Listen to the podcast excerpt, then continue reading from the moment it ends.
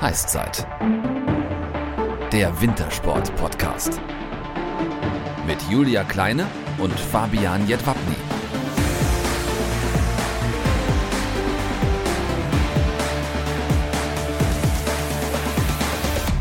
Servus und moin moin. Wir präsentieren euch heute eine Folge, die definitiv nicht auf den Mund gefallen ist. Denn unser Gast sagt, was er denkt. Aber das, was er sagt, ist ganz schön schlau. Wir freuen uns riesig auf Folge 25 mit dem deutschen Biathlon-Ass Erik Lesser. Aber zunächst haben wir natürlich wieder ein paar Wintersport-News für euch, denn momentan findet eine WM nach der nächsten statt. Am vergangenen Wochenende die Bob-WM in Altenberg und die war aus deutscher Sicht ganz schön erfolgreich. Fangen wir an mit der Zweierbob-Konkurrenz der Damen. Dort sicherte sich das amerikanische Duo Kelly Humphreys und Anschieberin Lolo Jones nach 2020 in einem packenden Finale erneut Gold. Silber holten die Deutschen Kim Kalicki mit Anschieberin Ann-Christine Strack. Bronze gewann Junioren-Weltmeisterin Laura Nolte mit Deborah Levy.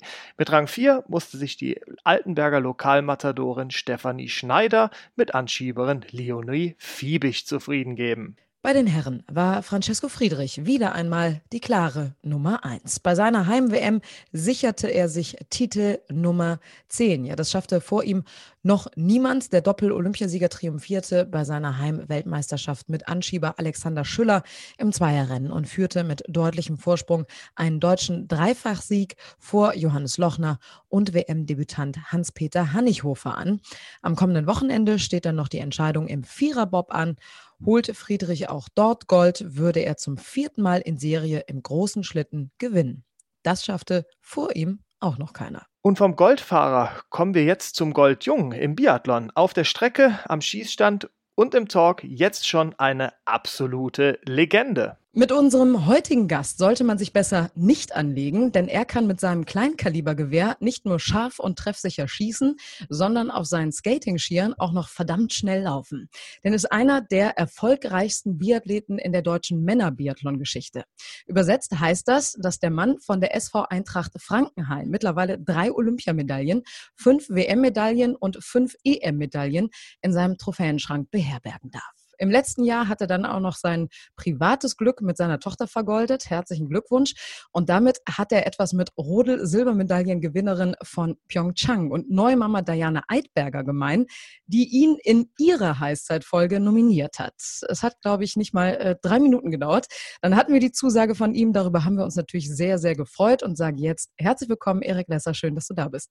Hallo, hallo. Moin, danke, moin. dass ich da sein darf und danke, dass ich äh, nominiert wurde von der Diana. Ja, das geben wir direkt mal weiter an Diana. Diana, äh, vielen, vielen Dank nochmal für die Zusage. Bevor wir allerdings anfangen mit dem Fragenhagel, du hast den Zuhörern ja auch etwas mitgebracht.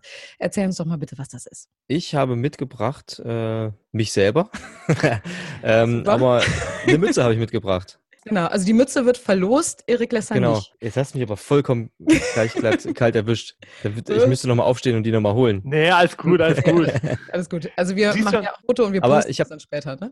Ich habe eine schöne blaue Mütze, ähm, eine schöne Wintermütze habe ich mitgebracht und die stelle ich gerne zur Verfügung. Hast du die mal bei Wettkämpfen getragen? Oder ist die komplett Die werde neu? ich bei, also die ist natürlich komplett neu, aber die werde ich auch jetzt die ersten drei Wochen im Winter tragen. Und dann ungewaschen natürlich an den.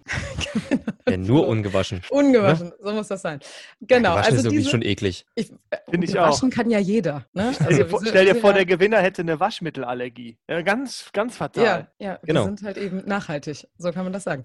So, also genau diese Mütze von Erik Lesser könnt ihr bei uns gewinnen, wenn ihr uns bei Instagram und oder Facebook folgt und unter das Foto eures Stars postet, wer von euren Leuten dieses Mitbringsel am meisten verdient hat. Wir posten dort nämlich vor jeder neuen Folge ein Bild der Sportlerin oder des Sportlers, den wir zu Gast haben werden und unter allen Einsendungen wird dann später per Social Media ausgelost, wer diese tollen Giveaways von Erik Lesser zum Beispiel gewinnen wird. Also macht mit, es lohnt sich. Wir drücken euch die Daumen. So, kommen wir zu dir, Erik. Und zwar, wenn man deinen Namen googelt, dann erscheint vor allem äh, oder erscheinen ganz viele Fragen ganz oben auf der Seite. Die wichtigste Frage deiner Fans ist anscheinend momentan äh, diese hier. Was ist los mit Erik Lesser? Deshalb gebe ich sie direkt mal weiter an dich und frage dich natürlich auch, wie es dir derzeit geht. Mir geht's gut. Äh, ist ja eine komische Frage. Was ist Die- los die mit steht Erik wirklich- Lesser? Gib, gib dich mal selber bei Google ein, falls du dir mal den Spaß machen möchtest. Okay, das mache ich Ja. jetzt gleich parallel dazu. Also mir geht's gut. Ich bin momentan in Finnland im Vorbereitungslehrgang, in dem allerletzten Trainingslager vor der Saison. Hm, und da geht es dann von dort aus gleich weiter nach Kontiolahti zum ersten Weltcup. Der ganz kleine Haken dabei ist, ich muss mich noch qualifizieren für den Weltcup. Also wir haben nächste Woche Montag und Dienstag Testrennen, Sprint und Verfolger, ähm, wo ich mich ja, präsentieren muss bei den Trainern äh, und mich anbieten muss für die Top 7 beim ersten Weltcup. Ja, und das ist so meine aktuelle Situation. Ich bin top motiviert. Ich denke, ich habe ähm, mich soweit auch ganz gut vorbereitet. Bin mir aber auch bewusst, dass wir mit unserer aktuellen Mannschaft sehr stark aufgestellt sind und die Qualifikationssituation sieht aktuell so aus, dass sich fünf Leute um zwei Plätze streiten. Und das sind jetzt auch nicht geringere wie Simon Schemp und Roman Rees mit dabei und unsere zwei Jüngeren, Jonas, Johannes Dunhauser und Dominik Schmuck. Also da muss man sich auch erstmal durchsetzen. Also ein Luxusproblem für den Bundestrainer, kann man so sagen. Ja, schon auch, ja. Ja. Hast du denn vom Feeling her ein gutes Gefühl? Ja, ich habe ich habe zumindest kein schlechtes Gefühl. Es fühlt sich jetzt nicht überragend an. Äh, man, man wächst immer so von Tag zu Tag in seine Form so ein bisschen rein. Man lernt seinen Körper ähm, über die harten Trainingseinheiten, die jetzt kamen und auch noch kommen werden, so ein bisschen, lernt man seinen Körper so ein bisschen besser kennen. Man weiß, wie er darauf reagiert. Ist auch mal so noch was anderes, auf den Skistand sich hier einzustellen. Der ist auch ein bisschen windanfällig. Das ist auch neben Pyeongchang äh, im olympischen, olympischen Schießstand, glaube ich, der, der zweite, den ich kenne, wo direkt neben dem Schießstand Windräder stehen. Das, ähm, das wird nicht ganz so einfach sein. Ja, ist eher ungünstig, ja. ja. Äh, da heißt es natürlich jetzt auch die Tage lernen, gerade in einem Liegenschießen, was, was macht der Wind von rechts, was macht der Wind für links, was hat er für Konsequenzen und wie kann ich mich stehend auch drauf einstellen. Aber ja, ich bin da relativ positiv und bin aber auch, muss ich ehrlich sagen, mit meinem äh, gesetzterem Alter doch auch ähm, so erfahren und nehme das alles mit der richtigen Portion Wichtigkeit und nicht allzu wichtig. Nicht das, ist nicht das Wichtigste, die Qualifikationsrennen und damit habe ich, glaube ich, die, die richtige Lockerheit. Wir drücken dir auf jeden Fall die Daumen, dass das alles funktioniert, dass du dich qualifizieren kannst. Jetzt hast du gerade von der kommenden äh, Saison gesprochen. Jetzt kommen wir aber noch mal ganz kurz auf die vergangene zurück. Traum-WM nach Albtraum-Saison, so kann man, glaube ich, den letzten Winter für dich ganz gut zusammenfassen. Silber in der Mixstaffel mit Franziska Preuß und Bronze mit der Herrenstaffel hinter Frankreich und Norwegen. Ähm, du bist eigentlich als Ersatzmann in Antolsk angereist angereist. Hättest du denn damit gerechnet, dass es so gut für dich laufen würde vor Ort? Ne, ich muss sagen, ich war mir bewusst, dass ich die Single Mix laufen werde.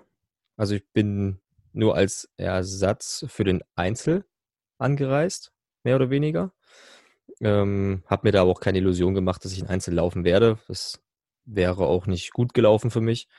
Ähm, dass das Rennen an sich, die Single Mix dann wirklich so gut läuft für uns, ähm, für mich auch dann im Speziellen, ähm, hat mich doch sehr überrascht, positiv überrascht, aber hat mir zumindest gezeigt, dass ich doch mit meiner Herangehensweise an die Saison oder wie ich mit der doch eher bescheidenen Saison umgegangen bin, dass ich ja doch auf dem, auf dem richtigen Weg war. Und bin natürlich überglücklich nach Hause gefahren mit zwei Medaillen.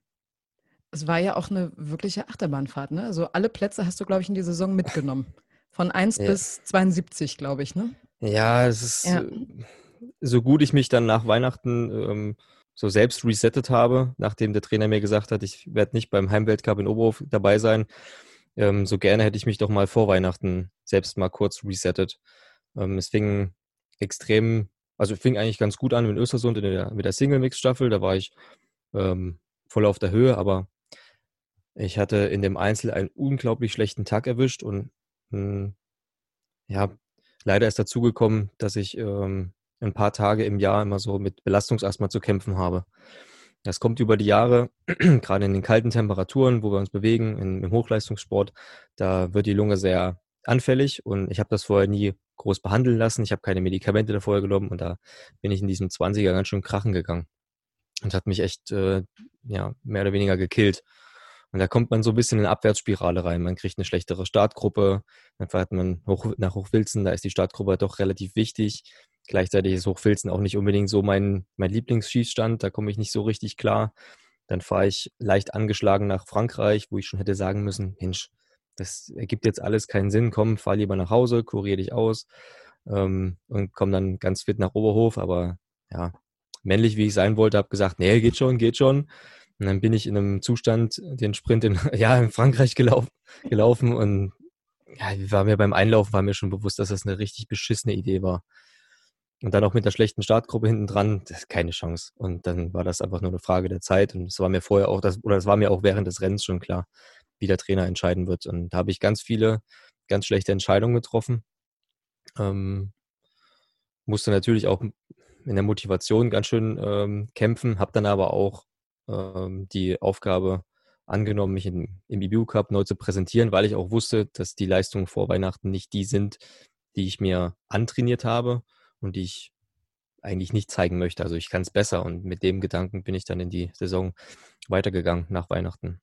Also zusammengefasst eine komplett verkorkste Saison. Nochmal kurz, um auf dein Belastungs zurückzukommen. Ähm, das ist ja dann schon ein bisschen wie Lotteriespiel, oder? Also du fährst zum Wettkampfort hin und merkst halt eben, funktioniert oder funktioniert nicht. Und dann kannst du es eigentlich schon abhaken, oder? Ja, äh, damals war das so. Jetzt habe ich mit den Ärzten ähm, eine ganz gute Lösung gefunden. Klar, man spricht da von Asthmaspray, was man halt vorher nimmt. Ähm, rein prophylaktisch, das ist jetzt auch nichts Gefährliches, das ist nichts Illegales. Ähm, das ist vielleicht im, im Volksmund ist das so ein bisschen verpönt. Oh, der Sportler hat jetzt Belastungsasthma. Aha, aha. Aber in den Dosen, die bei uns äh, genommen werden und die ich auch nehme, da ist es äh, nicht muskelaufbauend, das ist nicht leistungsfördernd, sondern das setzt mich einfach nur auf das Level, was andere, gerade jüngere Sportler haben. Ja, und dann hast du die Saison frühzeitig beendet, allerdings aus persönlichen Gründen. Wie hast du denn diese Zeit vor ein paar Monaten erlebt? Welche Fragen, nicht nur aus deinem näheren Umfeld, haben dich damals besonders beschäftigt? Mm, also mein näheres Umfeld hat eigentlich komplettes Verständnis dafür gehabt. Ähm, da bin ich auch offen, oder eigentlich, ich musste gar nicht offen mit meinem, mit meiner Familie damit umgehen oder mit meinem, mit meinem Freundeskreis. Äh, da hat jeder absolut Verständnis dafür gehabt. Ähm, ich wollte nach der WM eigentlich noch zur EM fahren, wo ich dachte, na komm, wenn ich jetzt zu einem EBU Cup war und ähm, vielleicht bin ich ja irgendwie eine Verstärkung. Minsk wollte ich mir auch mal anschauen, gerade eigentlich war ja auch mal der Minsk Wel äh, als Weltcup geplant die nächsten Jahre. Da wollte ich mir vorab schon mal anschauen und habe gedacht, das ist eigentlich ein ganz guter, eine ganz gute Abrundung der Saison. Das ist aber aufgrund von äh, Problemen unseres äh, Warmwasserboilers zu Hause nicht ganz, hat das nicht ganz geklappt. Deswegen bin ich da abgereist. Aber ich habe absolutes Verständnis vom Trainer bekommen, auch von dem ähm, EBU oder von dem B-Kader-Trainer habe ich äh, vollstes Verständnis äh, entgegengebracht bekommen. Und ich musste mich nirgendwo groß erklären. Die sportliche Führung stand vollkommen hinter mir. Also da kann ich jetzt nicht behaupten, dass irgendjemand mir was Schlechtes wollte. Ja gut, natürlich haben dann auch viele Fans von dir gerätselt. Macht er weiter? Hört er auf? War es das jetzt? Aber aufatmen. Erik Lesser hat noch nicht seine komplette Munition verschossen, denn er macht weiter diese Saison. Ähm, wie sehen denn deine großen Ziele in diesem Winter aus? Meine, da steht ja noch eine WM im Haus. Hm. Also mein mein Ziel ist es erstmal Olympische Spiele Peking. So. Ähm, daran ist so ein bisschen geknüpft, dass ich mich jetzt auch dieses Jahr erstmal für den Weltcup qualifiziere.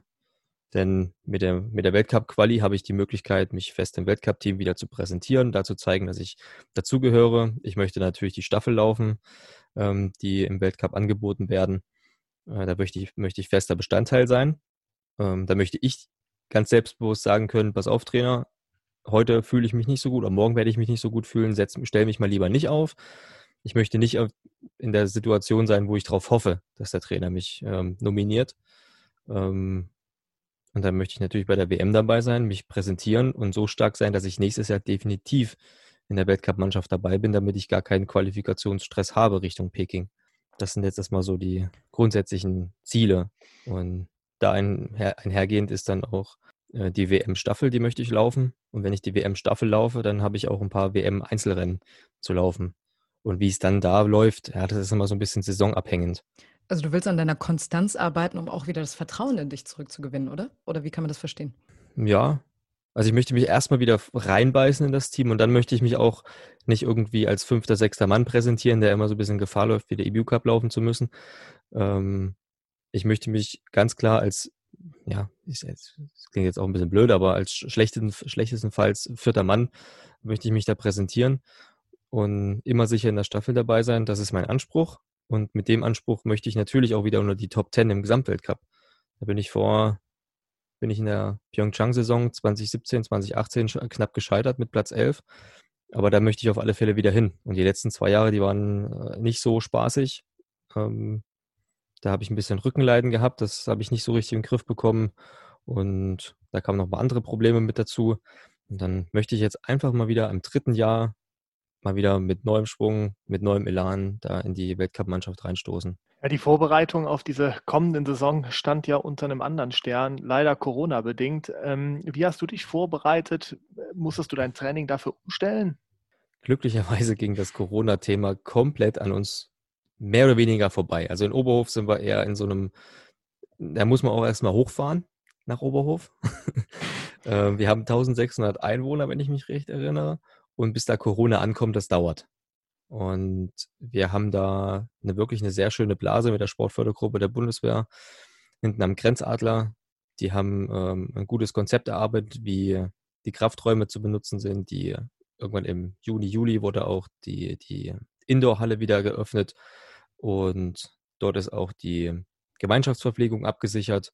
Und wenn man so einen, so einen Stützpunkt hat, der aufhat, der erreichbar ist für alle, da hast du schon mal einen ganz großen Anker, an dem sich alle festhalten können. Und in der Trainingsgruppe, in unserer Freilaufsportart, da einen gewissen Abstand zu halten, das ist jetzt auch nicht ganz so schwer.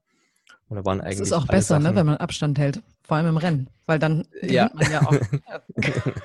ja. ja. Ähm. Julia so, wieder. Ja. Ja. Eins, Julia sollte man genau. manchmal einfach noch, wenn ihr noch mal so einen zusätzlichen Trainer braucht, ne, der noch mal so richtig einen motivationstechnisch aus hat. Julia, die hat ganz gute Tipps. Ich sage ja, ich brauche eine Flipchart. Einfach im privaten Bereich, einfach eine Flipchart. Da kann ich alles draufschreiben. So, bitte, Gut. sorry. So. Kein Problem. Und da konnte man eigentlich zu Hause ganz, ganz vernünftig trainieren. Äh, leider ist der Radlehrgang äh, im Schwarzwald und beziehungsweise Vogesen ist der erst ausgefallen. Den konnten wir nicht, konnte er leider nicht durchführen. Dafür war aber Lehrgang in, im Martelltal, äh, Lehrgang in Via-de-Lans in Frankreich. Äh, das war im August. Lehrgang natürlich in Ruhpolding. Wir waren jetzt im Oktober in Ramsau. Also das war dann alles schon wieder möglich. Natürlich mit so ein paar Einschränkungen. Es gibt ein paar Sachen, die man nicht besuchen kann oder wo irgendwelche Sachen geschlossen haben. Da ging jetzt das Corona-Thema eher an uns vorbei. Jetzt allerdings in der Saison, jetzt auch gerade so mit überall nochmal zweite Welle, ist das schon nochmal ein bisschen präsenter. Also ich habe langsam ein bisschen die Nase voll von Videokonferenzen über neue Corona-Richtlinien und Abstand halten und Maske hier aufsetzen und dort Handschuhe anziehen und Desinfektion und wie macht der Weltverband bla bla bla. Das irgendwann ist so ein bisschen auch das Fass am Überlaufen, was so die Information angeht. Jeder macht sich Gedanken, jeder muss da nochmal eine, eine Konferenz machen über Internet. Und da ist man schon ein bisschen, bisschen satt von dem Corona-Thema. Jetzt ah. sind wir nach Munio geflogen, haben vorher äh, Corona-Tests machen müssen und ähm, wir werden auch nächste Woche Montag nochmal einen machen müssen, bevor wir nach Kontiolahti weiterfliegen, damit wir dort vom Weltverband ähm, die festgeschriebenen Corona-Tests haben, um in die Bubble zu kommen. Ja, jetzt wird es so ein bisschen vermehrt äh, und auch brachialer kommen, das Corona-Thema. Also nochmal kurz zur Nachfrage. Ihr reist in dieser Bubble, müsst aber auch vor jedem Wettkampf getestet werden, ne? oder wie, wie sieht das aus? Also auf alle Fälle beim Betreten dieser Blase, beim Verlassen, nee Quatsch, beim Betreten des, der Blase auf alle Fälle. Und wenn wir wieder die verlassen haben und wieder rein wollen, müssen wir wieder einen Test machen. Ähm, und ich glaube, wenn wir uns die ganze Zeit in dieser Blase bewegen, dann ist, glaube ich, alle fünf Tage ist so ein Schnelltest. Aber da bin ich mir jetzt gerade unsicher. Okay, also ihr werdet getestet, das äh, kann man Definitiv, so ja. ja. Vielleicht nicht so oft also wie die Fußballer. Fußball, ja. Äh, aber ich glaube, die werden ja irgendwie alle zwei Tage getestet mit den Schnelltests. Das ist bei uns jetzt nicht so der Fall. Ja, das, das ist korrekt, ja. Ja, äh, trotz alledem äh, guckt der Biathlon-Weltverband IBU ähm, optimistisch auf den Winter. Einige Weltcup-Orte sind gestrichen bzw. ersetzt worden, darunter auch Ruhpolding, um die Reisetätigkeiten des Biathlon-Trosses zu äh, minimieren. Zudem werden erst einmal keine Fans an den Strecken zugelassen. Besonders bitter, wenn man die Bilder von jubelnden Massen und Fans beim Einlaufen oder beim Schießen kennt. Aber wie ist das für euch Athleten? Wie seht ihr die derzeitige Entwicklung? Es ist natürlich schwer, so Kulissen wie Antolz, Oberhof, Rupolding, auch Hochfilzen, Nove Mesto nicht mehr in der Art zu, zu spüren. Die Fans sind ja doch auch äh, ein ziemlicher Treiber und machen das eigentlich auch erst so groß, wie es jetzt eigentlich so groß sein kann. Aber wir sind froh über, den Interna über die Internationale Biathlon-Union, dass wir so ein ich muss es wirklich sagen, ich muss den wirklich Honig ums, ums, um den Mund schmieren, weil die machen ihre Arbeit wirklich gut. Die haben sich frühzeitig Gedanken gemacht, wie kann was funktionieren. Und es gibt sicherlich Orte, die jetzt so ein bisschen betröppelt gucken, wie vielleicht Rupolding, die sagen, hätten wir vielleicht auch irgendwie gerne gemacht. Ähm, aber, aber die bekommen jetzt die World Team Challenge, die auf Schalke stattfindet. Ja, ne? als, als quasi. Stimmt, das ist ein, ist ein Wermutstropfen, ja. ja. Aber jetzt, ähm, dieses Jahr fällt Peking noch, in, fällt jetzt noch flach. Ähm, wie war es denn? Zweimal Novo Mesto am Ende noch und zum Schluss noch Oslo. Ähm, mit diesen Doppelweltcups haben wir ein deutlich geringeres Infektionsrisiko. Es gibt keinen Weltcup, also wir haben neun Weltcup-Orte plus die WM, die werden fest stattfinden. Ähm, jeder weiß, woran er ist, jeder weiß, warum er trainiert hat. Er hat nicht für die Cuts trainiert. Es werden, diese Weltcups werden durchgeführt. Mhm. Ich habe jetzt auch gehört, dass Hochfilzen äh, wirklich sicher ist, auch wenn das dort gerade nochmal mit Lockdown und Risikogebiet nochmal ein Thema sein könnte in, in Tirol. Aber es ist alles wirklich super gesichert. Der Weltverband macht da einen Top-Job. Wenn ich dann die FIS anschaue, dass erst ein Weltcup in Lillehammer geplant war, angesetzt war und der wird jetzt irgendwie kurz vor knapp abgesagt, weil sie doch merken, uh, es geht nicht so richtig und der Weltverband hat nicht die Handhabe, wie es unser Weltverband hat. Da bin ich wirklich froh ähm, über unseren sehr gut geführten Weltverband. Man hatte im, im September entschieden, dass wie das erste Trimester vor Weihnachten stattfinden soll ja. und hat drei Wochen später dann das zweite Trimester festgemacht, hat sich noch Zeit gelassen, wie die Corona-Situation aussieht und hat letzte Woche, letzte Woche oder diese Woche war ähm, EBU-Kongress, wo auch über die nächsten WMs 2024 und 2025 abgestimmt wurde und dem, in dem Fall auch gleich über das dritte Trimester. Ich denke, man muss einfach. Wäre ja auch schizophren gewesen, ne? Rupolding zu streichen und dann Peking aber stattfinden zu lassen. Also, ja, gut. Ja gut, das hätte er vielleicht, ja. aber das Peking steht aber so ein bisschen unter einem anderen Stern. Ähm, das ist die Generalprobe. Das ist die Generalprobe. Jeder ja. kann mal gucken, wie ist die Strecke. Jeder hat so ein bisschen, manche Teams haben, schicken auch Wissenschaftler mit, die die Strecke abgehen, die die Strecke mit vermessen, wo dann die Laufbahnprogramme äh, darauf zugeschnitten werden, dass wir im Sommer, ja, so pseudomäßig auf den Pekinger Strecken trainieren können auf dem Laufband. Ähm, die Techniker können so ein bisschen nochmal zusätzlich gucken, was könnten für Bedingungen aufkommen? Wie sind die Windverhältnisse? Was, was, was kommt auf den Sportler wirklich zu? Oder wie sieht dieses, wie sieht das Stadion aus? Wie, wie sind die Unterkünfte? Das muss man sich ja mal so ein bisschen vorab auch mal anschauen. Auch als Sportler, nicht nur die Funktionäre. Aber wird es denn nochmal eine Möglichkeit geben, dass ihr vor den Olympischen Spielen da nochmal anreisen könnt, auch die Bedingungen das, zu testen? Das bezweifle ich. Also es wird sicherlich wie bei den Rotlern so eine ähm, so eine Woche geben, wo Funktionäre hinfahren, sich das anschauen, ob das alles passt. Also von unserem äh, deutschen Skiverband werden, werden sicherlich äh, eine Mannschaft oder so ein kleines Team dorthin fahren, sich alles angucken. Ähm, aber Sportler werden dort keinen Fuß hinsetzen. Das wollte ich nämlich gerade sagen, weil die, die ähm, Bobfahrer hatte Diana noch erzählt, die werden auf jeden Fall ja nach der Saison da irgendwie so ein Camp, zumindest Stand heute, machen, dass sie zumindest mal die Bahn kennenlernen. Genau. Aber ich muss auch sagen, die Reise jetzt nach Munio, machst da vorher Hygienekonzept und Abstand und dies und das und dann sitzt du in einem völlig über, überfüllten Flieger ähm, von München nach Frankfurt, von Frankfurt nach Helsinki und Helsinki Richtung Kitile hier war auch voll. Also dann kann der Flug nach Peking jetzt auch nicht so schlimm sein. Ja, da fragt man sich dann immer, wo es hakt, ne? Bei den Gedanken. Ja. Also ist dann nicht irgendwie bis, bis zum Ende gedacht. Aber gut, wir haben jetzt ähm, über die Olympischen Spiele von, von Peking gesprochen. Die finden 2022 statt. Du hast auch gesagt, das ist dein großes Ziel, ähm, dich auch bis dahin zu qualifizieren, konstante Leistungen zu erbringen.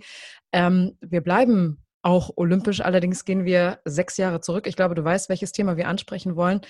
Ähm, und zwar wird das wahrscheinlich dich und auch deine Teamkollegen in sechs Jahren sehr beschäftigt haben, denn diese Goldmedaille ist die vielleicht am häufigsten diskutierte Goldmedaille im Wintersport in den vergangenen Jahren gewesen. Der russische Olympiasieg der Biathlon-Staffel der Männer 2014 in Sochi. Jetzt gab es ein Urteil des Internationalen Sportgerichtshofs KAS. Dabei wurde der damalige Staffel-Olympiasieger Evgeny Ustjurov wegen eines Dopingvergehens schuldig gesprochen. Ihr habt damals Silber geholt und du hast als erste Reaktion, so habe ich es zumindest gelesen, auf die diese Nachricht erst einmal eine WhatsApp-Gruppe mit deinen ehemaligen Staffelkollegen gegründet. Arbeitstitel Olympiagold. Jungs, wir können schon mal den Sekt kalt stellen. Ähm, kann man das als Geigenhumor irgendwie bezeichnen? Ja, schon so ein bisschen. Also keiner von uns geht jetzt wirklich fest, fest davon aus, dass demnächst äh, die Postfrau klingelt und sagt, hier, hab ein Paket für euch. Also das wird doch in, in mehrere, durch mehrere Instanzen gehen müssen, dieses Thema. Ich glaube, der russische Verband oder das russische Olympische Komitee wird sich bis aufs Letzte mit Hilfe der russischen Regierung ähm, gegen diese Disqualifikation wehren. Und das wird sicherlich noch ein paar, paar Jahre in Anspruch nehmen. Selbst das Urteil äh, vom Kass hat doch etwas länger gedauert. ähm, ist aber auch ganz, ganz, gut so, dass man sich Zeit gelassen hat, wirklich alle Argumente, alle Fakten äh, gesammelt hat und die dann auf den Tisch gelegt hat. Und ähm, ich hoffe, dass es auch wirklich fundierte Fakten sind, die man sich nicht irgendwie so dreht, wie man sie gerne möchte, damit man ja so ein bisschen, ja, den Russen haben wir es jetzt doch mal gezeigt, dahin geht, sondern dass es wirklich ähm, fundiert ist. Und dann hat man, hat, glaube ich, äh, Ustjugov als Person auch keine Möglichkeit, in den nächsten Instanzen vom Kass erfolgreich zu sein oder Erfolg zu haben. Ah, interessant wird es dann nur, wenn er in der Schweiz dann vor so ein Zivilgericht geht. Wie es dann, das die Möglichkeit hat er auch noch. Was ist daran interessant? Naja, ich, ich habe mich damit auch nicht wirklich beschäftigt, aber ähm, diese Sportgerichtsbarkeit ist ja immer wieder ein Thema. Ist ja immer, ähm, wo steht das, dass alle Sportler, äh, wenn die Rechtsstreitigkeit austragen müssen, zum, zum Kass gehen müssen? Das ist ja nirgendwo wirklich festgeschrieben. Das ist kein, kein, keine, kein Verfassungsrecht, das ist kein Grundgesetz, nichts. Das ist einfach, man hat das als Sportler irgendwie so akzeptiert und das muss man halt auch so hinnehmen. Aber man hat trotzdem die Möglichkeit, vor ein Zivilgerecht zu gehen und das anzufechten. Und das wird definitiv auch noch der Fall sein. Das war ja, glaube ich, auch der Grund, den Ostjugov angeführt hat, ne? weswegen er ja jetzt nochmal Anspruch eingelegt hat. Ich glaube, gestern, am 18.11. war das. Okay. Ja. Ähm, aber wenn, wenn man jetzt einfach so deine, deine Gefühlsebene versucht einzuordnen, wenn du so eine Nachricht dann bekommst, ähm, natürlich hast du das in den letzten sechs Jahren auch weiterhin verfolgt, weil es ja diese Gerüchte schon längere Zeit gab, ähm, dass da noch etwas, äh, dass es da noch einen Nachdreh gab oder gibt, das kann man glaube ich so ja. sagen. Ähm, überwiegt da jetzt die Freude oder ist da auch schon so ein bisschen Wut auch mit dabei? Ähm, Wut auf keinen Fall, würde ich jetzt nicht sagen. Ähm, als das erste Mal so die Meldung rauskam, hey, es könnte eventuell auch mal Gold sein, was wir da gewonnen haben, muss man einfach sagen, ist bei allen so, was echt, okay, cool, und was wäre denn eigentlich, wenn? Und diese Sachen spielen wir so ein bisschen durch, aber immer mit dem, mit der Portion Humor. Und man muss abschließend einfach zu dem Thema sagen, wir hatten es jetzt oft die letzten Wochen gehabt, dieses Rennen in Sochi, diese Staffel, das war ein perfektes Rennen von uns allen. Und wir können super glücklich sein, dass wir überhaupt eine Medaille gewonnen haben. Und das ist dann nicht Bronze geworden ist, nur Bronze in Anführungszeichen, sondern dass es wirklich Silber geworden ist. Und wir waren ganz, ganz nah dran an Gold. Und ich habe auf der 2 übergeben, der Daniel hat auf der 2 auch mit übergeben oder auf der 3. Äh, der Arndt hat eine super Schlussrunde gemacht und dann siehst du unseren Schlussläufer, Simon Schemp, wie er mit drei der besten Biathleten seiner Zeit, Svensson, Schipulin und Lannertinger, beim letzten Schießen steht. Und du weißt, ein Nachlader entscheidet hier über Medaille oder Holzmedaille. Und unser, unser Schlussläufer hat die Eier in der Hose und zieht das Ding durch und geht mit Schipulin auf die letzte Runde. Es war uns unterwegs schon klar, wenn er den nicht bis zur Zielgeraden weggeht, äh, wegbekommt, dann ist es halt Silber. Aber hey Leute, es ist Silber. Es ist das, dieses, das, dieses Silber kann uns niemand nehmen. Niemand kann uns dieses Gefühl äh, nehmen, dass wir für uns persönlich das beste Rennen gezeigt haben, was wir an dem Tag hätten bringen können. Und das, ob das jetzt Silber, Silber wird oder Gold, hat vom Gefühl her erstmal, macht das mal keinen Unterschied. Aber natürlich wird die Goldmedaille nochmal äh, kräftig gefeiert. Also das, das ist ganz klar. Also Arndt darf sich ja leider schon Olympiasieger Sieger nennen äh, seit 2018. so ein Mist aber auch. Mist. Aber die anderen, ähm, ich glaube, da wird einiges ähm, darauf getrunken werden. Vielleicht können wir uns dann ja darauf einigen, dass es ein kleines Foto von Erik bei uns dann auch in der Story gibt, äh, wie die Goldmedaille gefeiert wird. Wenn es dann soweit kommt. Je nachdem, wie lange ihr den Podcast noch machen wollt, ne? Ja, ja, wir halten durch. 100 also, Jahre, 100 wir Jahre. halten durch, wir halten durch. Ähm, ja, also wer das, wer das Rennen, also wir haben das natürlich genauso empfunden, wer das Rennen damals nicht gesehen hat, das war wirklich ein absoluter Thriller, vor allem in der, äh, in der Schlussrunde und am letzten Schießen. Ähm, ich bekomme immer noch Gänsehaut, wenn ich irgendwie an die Bilder denke. Ich glaube, da geht es dir ungefähr ähnlich. Du warst ja auch mittendrin, ja. stand nur dabei. Ja. Ähm, aber ist es, ist es nicht schon so, du, du, sagst, natürlich habt ihr, habt ihr Silber gewonnen und nicht Silber verloren oder äh, Gold verloren, aber ist es denn schon so, dass, dass so eine nicht gewonnene Goldmedaille, die man in dem Moment hätte gewinnen können, ähm, irgendwelche Folgen hatte? Also auch was zum Beispiel monetäre Anteile angeht? Also natürlich ja. kann man, wenn, wenn man Goldmedaillengewinner ist, dann, dann ist das, hat das ja auch ein anderes Ansehen einfach. Das ist ja so. Ja gut, also wenn wir jetzt über das Finanzielle sprechen oder so ähm, das, das Drumherum, dann muss man schon sagen, ich wäre als Olympiasieger einen Tag später anders in 50er reingelaufen, äh, reingegangen, ne? Mit Arndt. ähm, äh, vielleicht mit breiterer Brust hätte ich mehr Stücke kaputt gemacht oder so. Aber ja.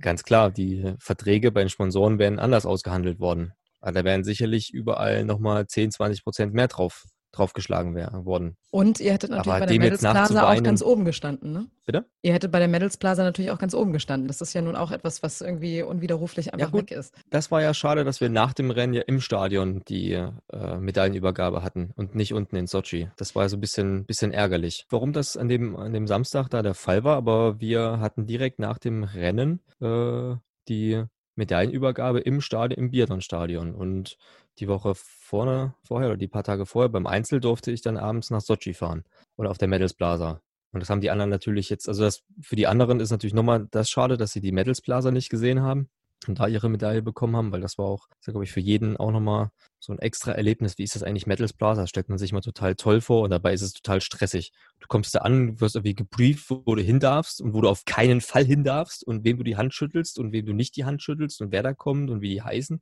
und wann du wohin musst und wann die Hymne kommt und wann du mal nicken darfst. Das ist ja dann eher Stress, wie so eine Choreografie. Ja, genau, ist durchgetaktet. Wie so ein Hollywood-Blockbuster. Ja. Oder so eine Eröffnungsfeier, die ist ja auch immer komplett durchgetaktet. Da weiß ja jeder, wo er zu tanzen hat. Äh, genau. Und wir und so sagen ist auf der Medals Plaza auch. Wahnsinn. Aber so musst du halt immer sagen, du wirst halt die nächsten vier Jahre im Fernsehen halt immer als Olympiasieger angekündigt, ne? Und nicht als Medaillengewinner. Schon ein Unterschied. Also ist das jetzt ist das was fürs Ego oder ist jetzt nichts Wichtiges, aber mal rein vom Grundsatz her wirst du halt die nächsten vier Jahre als Olympiasieger angemeldet. Das ist ja auch das, was die Leute bei der Vierschanz, äh, bei der beim, beim Radfahren immer sagen.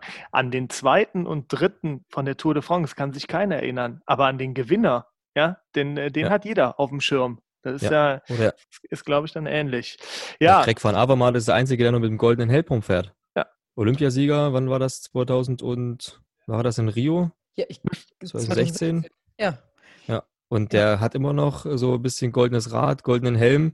Der ist Olympiasieger, das wird dem niemand nehmen. Niemand, niemals wieder. Und bei uns bist du halt, also wenn du das bei der WM bist du halt mal Weltmeister. Und dann kommt der Ex-Weltmeister das nächste Jahr. Aber Olympiasieger bist du halt immer. Aber uns, ich kann euch sagen, uns geht's gut mit der Silbermedaille. Also ja. es ist nicht, wir freuen uns, wenn die Goldmedaille kommt. Ich sage, habe ja auch in dem Interview gesagt, dass es gerne per Express kommen kann. Die brauchen sich ja nicht irgendwie Zeit lassen mit der Lieferung. Das soll gleich ad hoc kommen. Ähm, und ich hoffe, ich bin mir nicht ganz sicher und ich hoffe, dass es meine Staffelmedaille ist, die rostet. Weil dann kriege ich, nämlich, krieg ich nämlich eine neue, die nicht mehr rostet. Sehr gut. Aber das ist, ja. das ist ja auch tatsächlich spannend, ganz im Ernst, weil viele sagen immer, ja, es ist ja jetzt schon so lang her und äh, kann man sich dann überhaupt noch darüber freuen? Und ich finde es mal extrem cool, dass du sagst, natürlich machen wir dann nochmal äh, ein Fass auf und äh, sagen, das wird richtig gefeiert. Weil ich habe es mir auch schwierig vorgestellt. So, meine ist jetzt, wie gesagt, äh, sogar eine, eine Staffel vorher schon gewesen. Ähm, ja, dass man, dass man, dass dann aber trotzdem die Freude nochmal da ist, finde ich sehr gut. Ja, man muss das auch das, das große Ganze sehen. Wir kommen da an als Team. Ähm, der Arndt war schon mal in Vancouver mit Simon. Simon war in Vancouver als Ersatz dabei. Arndt meinte, Vancouver ist irgendwie im Nachhinein echt die eine ziemlich mäßige Olympische, Olympische Spiele gewesen. Hat nicht so Spaß gemacht. Äh, wir kommen dort an, viele Neulinge dabei gewesen. Dabei war Andrea Henkel als, als Arrivierte. Und irgendwie ist es beim Team nie so richtig, war nie richtig schlecht, aber auch halt nicht so richtig gut. Mein Einzel war für mich persönlich herausragend, für die anderen, äh, Daniel Böhm war noch gut unterwegs, aber so für den Rest war alles nicht so, nicht so richtig greifbar. Ja, bei den Frauen gab es auch äh, mehr Downs als Ups. Äh, die Staffel ging bei den Frauen richtig in die Hose. Und wenn du dann mit einer Goldmedaille nach Hause fährst, dann ist das nicht für die vier Jungs, die dort gelaufen sind, ein Riesenteil, sondern auch für die Techniker, die sich zwei Wochen, drei Wochen dort den Arsch aufreißen, die Skier tagtäglich herrichten, sich Gedanken machen, welche Skier könnten morgen gehen, welche Schliffe könnten wir eventuell nochmal nach, nachordern, könnten wir irgendwie nochmal nachschleifen, welche Wachse könnten wir jetzt doch nochmal rausholen, welche Kombination haben wir noch nicht bedacht. Die Trainer machen sich natürlich auch Gedanken.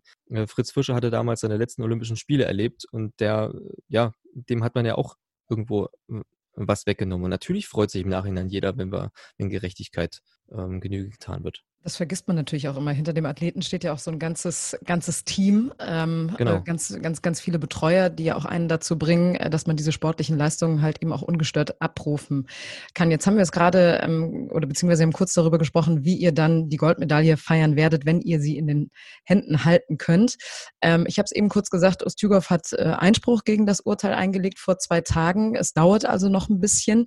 Ähm, wie habt ihr euch denn überlegt, diesen ganzen Prozess, bis es dann eventuell so sein wird, dass ihr diese Goldmedaille bekommt, verfolgen? Weil du hast ja auch eben gesagt, ähm, diese ganzen Corona-Aktualisierungen, die machen einen irgendwann wahnsinnig. Also ich glaube, wenn man jetzt jede Entscheidung irgendwie verfolgt, auch diesbezüglich, das macht ja einen auch irgendwie bekloppt. Da sind wir ganz entspannt und lassen uns, lassen das erstmal sitzen und warten jetzt wieder mal ein Jahr ab und dann fragen wir mal nach, ob da irgendwie was rausgekommen ist beim, bei der EBU, ob da jemand was weiß. Ich meine, der Daniel Böhm arbeitet jetzt äh, bei der EBU, den kann man mal fragen, ob es da welche Neuigkeiten gibt. Den hat man äh, im Oktober erst gefragt, äh, ob er schon was weiß. Er meinte, er hat keine Ahnung. Ich fragte auch, habe da auch wie mal jeden Monat mal nachgefragt, ob es da was Neues gibt, aber da kam immer keine Meldung. Und da jetzt jede Woche wie zu fragen und nochmal nachzuschauen, irgendwo irgendwelche News vom Kass, das macht dich auch fertig. Du willst dich auch mal dann wieder aufs Wesentliche konzentrieren. Da gibt es also keine wöchentlichen Updates in der WhatsApp-Gruppe. Nein, nein. oh Gott, 55 Nachrichten pro Tag, ja. Ähm, Wahrscheinlich mache ich dann beim nächsten Mal, bei der nächsten Meldung vor Schreck eine neue WhatsApp-Gruppe auf. Für jede Meldung eine neue WhatsApp-Gruppe, das ist natürlich auch genau. speziell. Ich würde jedes Handy überfluten. Ja, Was würdest du dir denn für die Zukunft wünschen? Was passieren müsste, damit andere Sportler in Zukunft solche Situationen nicht mehr erleben? Boah, also der ehemalige Trainer der russischen Nationalmannschaft, äh, der deutsche Biathlon-Olympiasieger Rico Groß, ähm, der hatte sich ja relativ klar dazu geäußert und hat auch einfach gesagt, es müssen härtere Sanktionen einfach folgen, sollte das Urteil dann rechtskräftig werden. Also wie, wie, wie stehst du hm. dazu? Also ich würde jetzt mal bezweifeln, dass eine härtere Sanktion die Russen 2014 zum Umdenken bewogen hätten.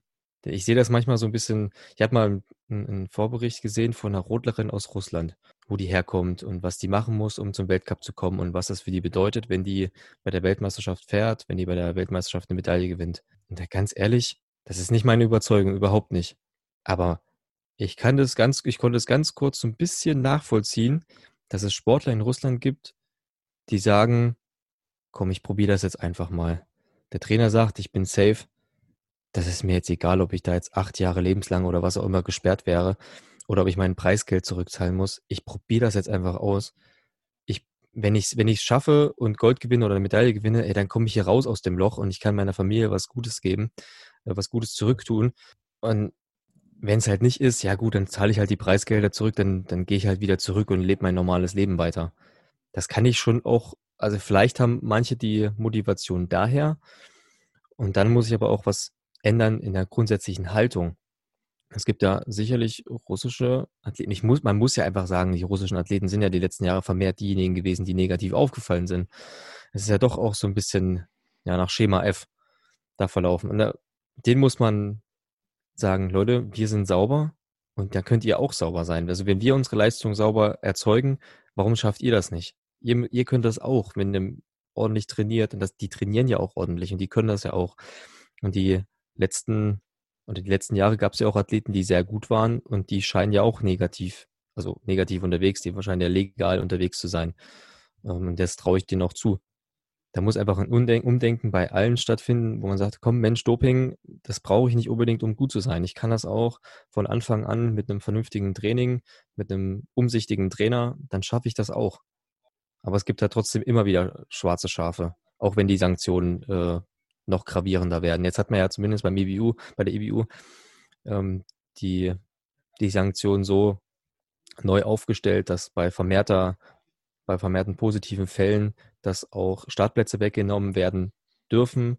Den Russen ist ja immer noch nicht die volle Mitgliedschaft in der EBU wieder gewährt worden. Und das sind schon relativ harte Strafen. Die haben keinerlei Mitspracherecht.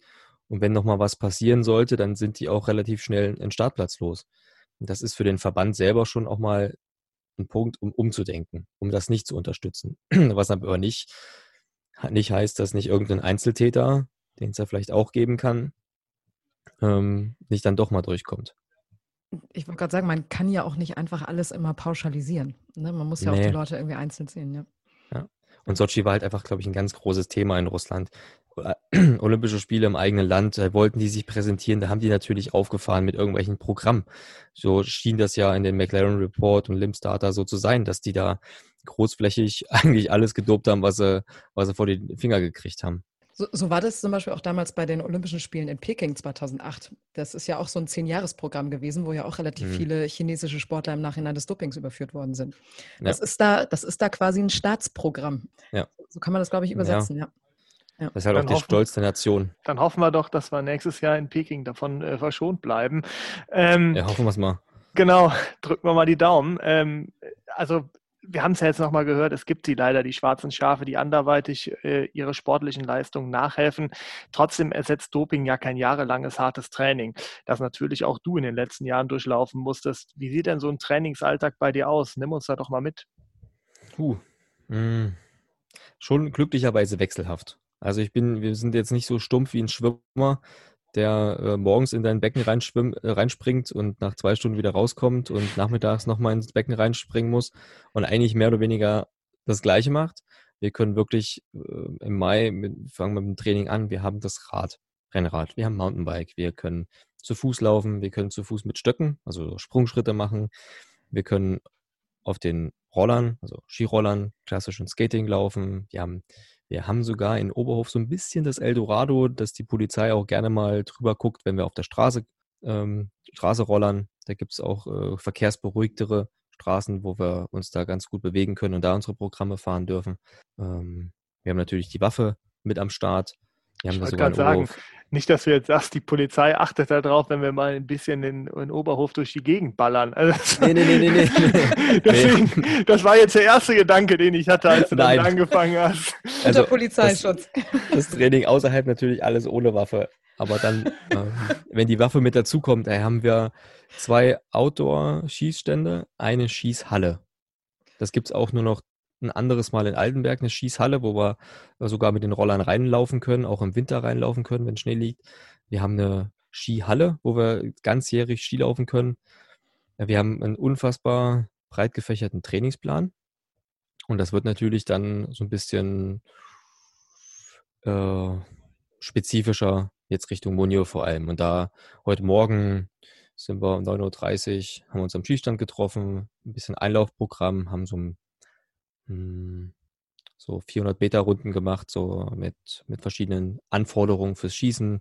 Wir haben unseren Schießtrainer mit dabei, der hatte verschiedene Papierscheiben äh, vorne angebracht, mal eine ganz kleine Papierscheibe, eine stehende Papierscheibe, die in der Mitte aber eigentlich weiß ist, nur so einen kleinen schwarzen Rand drumherum hat, wo man mal so den, ähm, das Visieren nochmal neu durchgehen muss. Und dann stand heute sechs mal fünf Minuten im vierten Intensitätsbereich, also E4 nennen wir das, äh, anstellt. Das ist so Laktat bis 8. Sehr anstrengend, äh, so ein bisschen Pause dazwischen. Und heute Nachmittag haben, stand nochmal auf dem Programm für die anderen, habe ich mich rausgenommen, bin ja ein bisschen älter, muss ein bisschen auf meinen Körper achten. Ich wollte so. gerade sagen, dafür, dafür, was ihr heute schon gemacht habt, siehst du noch relativ gut aus. Ja, danke. Ist auch noch gut drauf. Er sitzt, er sitzt. Ja, also wir nennen das immer so salopp 30-30. Äh, das ist so VO2 Max-Training. 30 Sekunden Belastung, 30 Sekunden Pause. Kommt, glaube ich, mehr so vom Radsport. Im Radsport ist es auch schön skalierbar mit den ganzen Wattwerten von seinem FTP und bla bla bla, das ganze Gedöns da. Haben wir uns ein bisschen schwieriger, aber es ist so nahezu Vollgas, 30 Sekunden und 30 Sekunden langsam laufen. Und 30 Sekunden Vollgas, 30 Sekunden Pause. Und das so 10 bis 12 Mal für die Nachmittagseinheit reicht auch völlig aus, um morgen schon mal ein bisschen was zu spüren.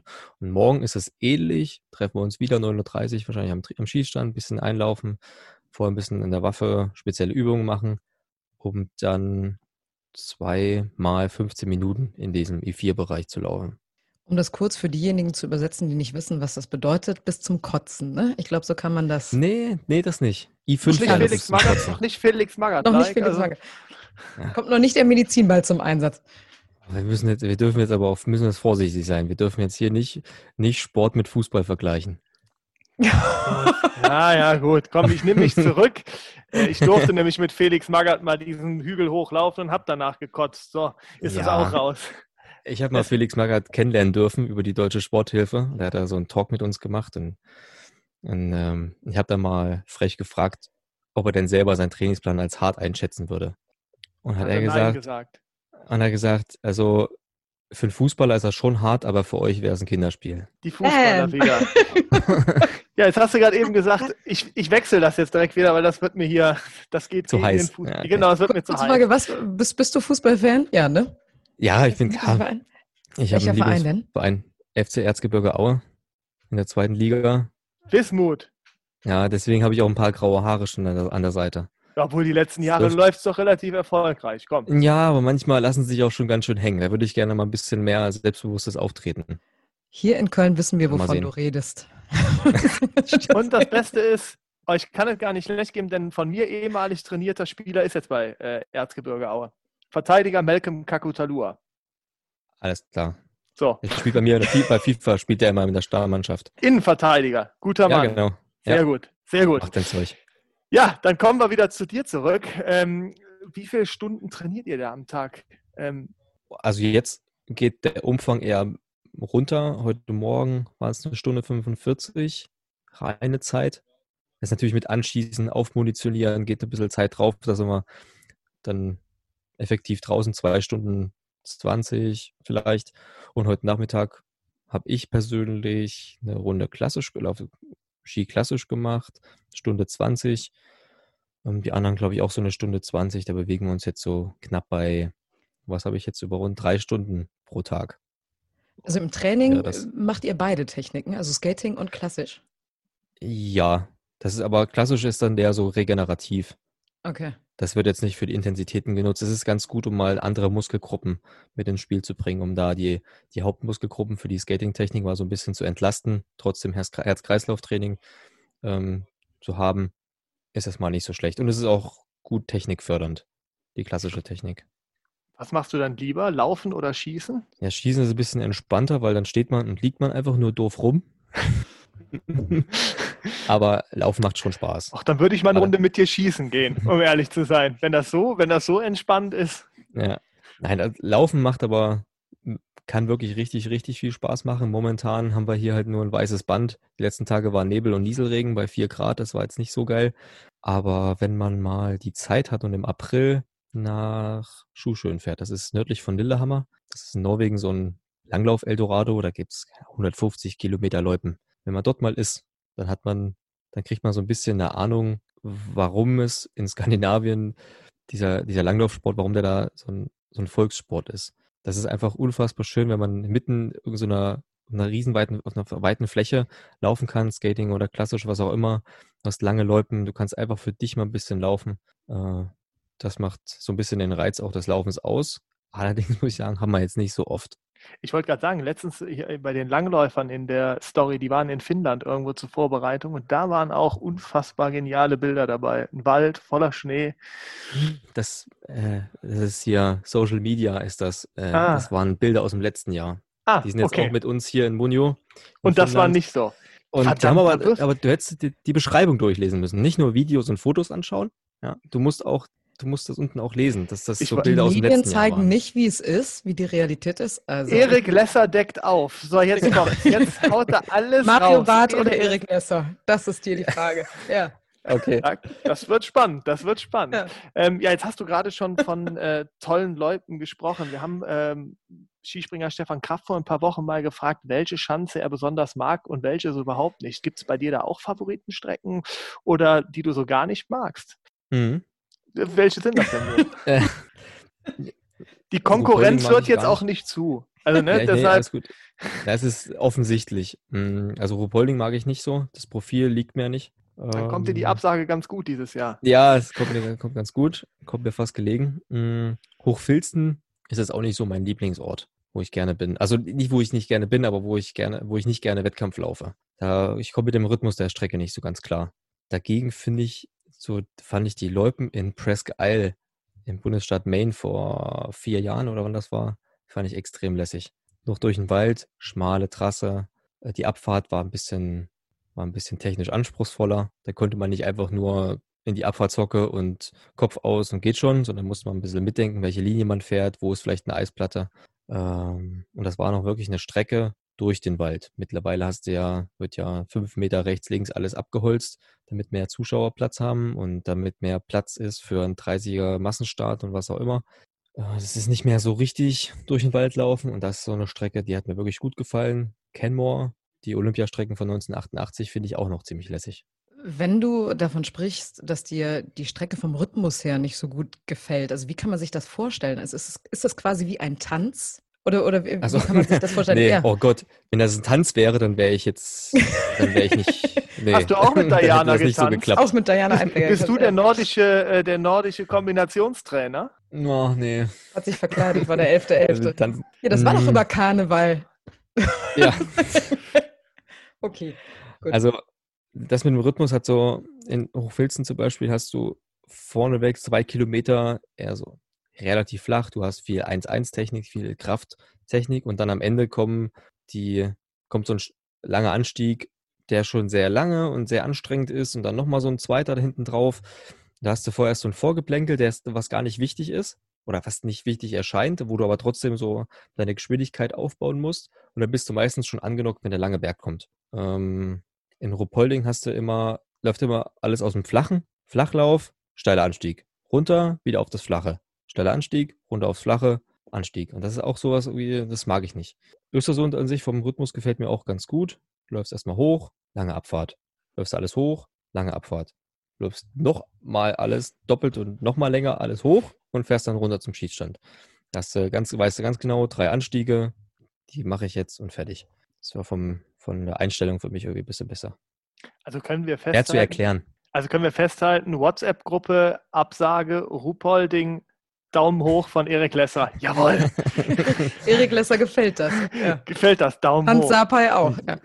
Hans ja. All. Aber das äh, würde ich, würd ich nicht tun, weil das würde wahrscheinlich an Selbstmord grenzen, weil dann viele für 24 andere schreiben würden, ja, dafür ist aber zwei Wochen in Oberhof. Kümmere dich, dass die Strecke und das Wetter passt. Sehr ja. gut, sehr gut. Ja, wir wollen auch gar kein Bashing betreiben. Hast du denn irgendwelche Rituale vor so einem Wettkampf? Ähm, ich müsste jetzt mal das Einlaufen nennen, aber Ritual habe ich nicht. Also ich ziehe meinen den Skischuh an, den ich zuerst finde, den ich zuerst greife. äh, ich munitioniere nicht. Würdest du dich hm? auch so ein bisschen als so ein kleiner Chaot be bezeichnen, wenn ich das jetzt mal sagen darf, also, was ich so gerade finde? Manche haben ja alles schon so sortiert. Fußballer zum Nö. Beispiel, die kriegen sogar die Socken hingelegt. Ja, wollen wir das Fußballthema jetzt nochmal anfangen? Nee, nee, nee, komm, ich lasse ja. es wieder. Okay. Also es gibt eigentlich bei mir kein, kein großes Ritual. Ich habe mal früher das Ritual gehabt, dass ich 10 Minuten oder 15 Minuten vorm Start angefangen habe, eine bestimmte Playlist zu hören, drei Lieder. Ähm, das habe ich jetzt auch irgendwie abgeschafft, weil ich das irgendwann auch affig fand. Das war mir auch Immer atemlos ist auch nervig, ne? Ja. das gab es damals noch nicht. Also, ja, ich, ich wollte gerade sagen, was, was war auf deiner Playlist so drauf? Oh, was war es denn? Jetzt bin ich gespannt. Bestimmt, bestimmt irgend so ein. Bronze, Silber und Gold habe ich nie gewollt. Nee, nee, nee, nee. Zwei ah. Lieder kriege ich gerade noch hin. Griechischer also einmal war es, pass auf, pass auf, einmal war es Bon Jovi, Living on a Prayer. Das ist so der Klassiker, ne? Findest du? Sag mal, auf 69 fehlt jetzt noch. nee. Aber ich, ich finde Bon Jovi eigentlich schon eher so ein bisschen peinlich. Ja, ja aber, gut, aber das kommt ja darauf an, wie lange es war, wie lange es her ist, ne? Also. ich bin 2007 bin ich Profi geworden und da hatten, hatte ich zwei Jahre in der Bundeswehr in Oberhof gewohnt. Da hatten wir Guitar Hero und da haben wir äh, habe ich mit den Kumpels immer Guitar Hero, Hero gespielt und da ging es einfach Bon Jovi, Living on a Prayer ging eigentlich immer. Und das hat mir immer gute Laune gebracht. Und dann war das letzte Lied war auf alle Fälle Beatsticks, Hail to the Freaks. Ja. Das war das letzte Lied vorher. Aber das dritte, auf das dritte komme ich jetzt gerade nicht mehr. 2007. War Was war denn da? Was hatte man denn da gerade überlebt 2007? Das Abi. Das Abi, genau. Die nicht gewonnene Europameisterschaft in, Spa äh, in, in Österreich und der Schweiz. Das ja, stimmt. Da war ja auch was. Das war 2-6, war. Nee, Moment, nee, die war davor. Entschuldigung, 2-6. Das sind Ausscheiden gegen Italien, noch schlimmer. Mann, Mann, Mann. Aber was, was war denn, was hat man denn 2005 bis 2010 für Musik gehört? Also ich kann mich noch daran erinnern, was man so zwischen 93 In Köln, und Viva Colonia. Genau, Viva Colonia, oh, das hört man immer hört noch. Man das nicht immer? Ja, das hört man, das hört man immer. Vorurteil, mein Freund. Ganz heißes äh, Ja, wir werden das recherchieren. Erik Lesser deckt auf. Oder wir, je nachdem. Ja. Okay, kommen wir so ein bisschen, kommen wir so ein bisschen zur äh, Biathlon-Geschichte. Und zwar die deutsche Männer-Biathlon-Geschichte ist ja wirklich eine sehr, sehr erfolgreiche. Ob Frank Ulrich, Peter Angerer, Marc Kirchner, dein Trainer, Sven Fischer oder Michael Greis, alles Olympiasieger Schrägstrich Weltmeister. Ähm, war denn einer von denen auch dein Vorbild früher, als du angefangen hast? Oder hattest du überhaupt Vorbilder? Hm, ich hatte mir Ole Einer Björndal und Sven Fischer so als Vorbild rausgesucht. Ich muss ehrlich sagen, ich hatte, als ich mit Biathlon angefangen hatte, hatte ich von Marc Kirchner keine Ahnung, wer das ist, was der gemacht hat. Ähm, ich habe das auch erst wirklich gelernt, als ich in die Trainingsgruppe 2007 gekommen bin, was der für ein krasser Typ mal war. Äh, ich bin relativ spät zu diesem, zu diesem hm, Bewusstsein gekommen, wen gab es denn früher mal als guten Athleten? Ich habe das einfach nur gemacht und habe es auch selten im Fernsehen so richtig verfolgt. Und als ich dann auf dem Internat war, 2004, da waren natürlich Zeiten mit Sven Fischer, Frank Luck, Peter Sendel, äh, die waren da mit Michi Kreis aktiv, Rico Groß noch.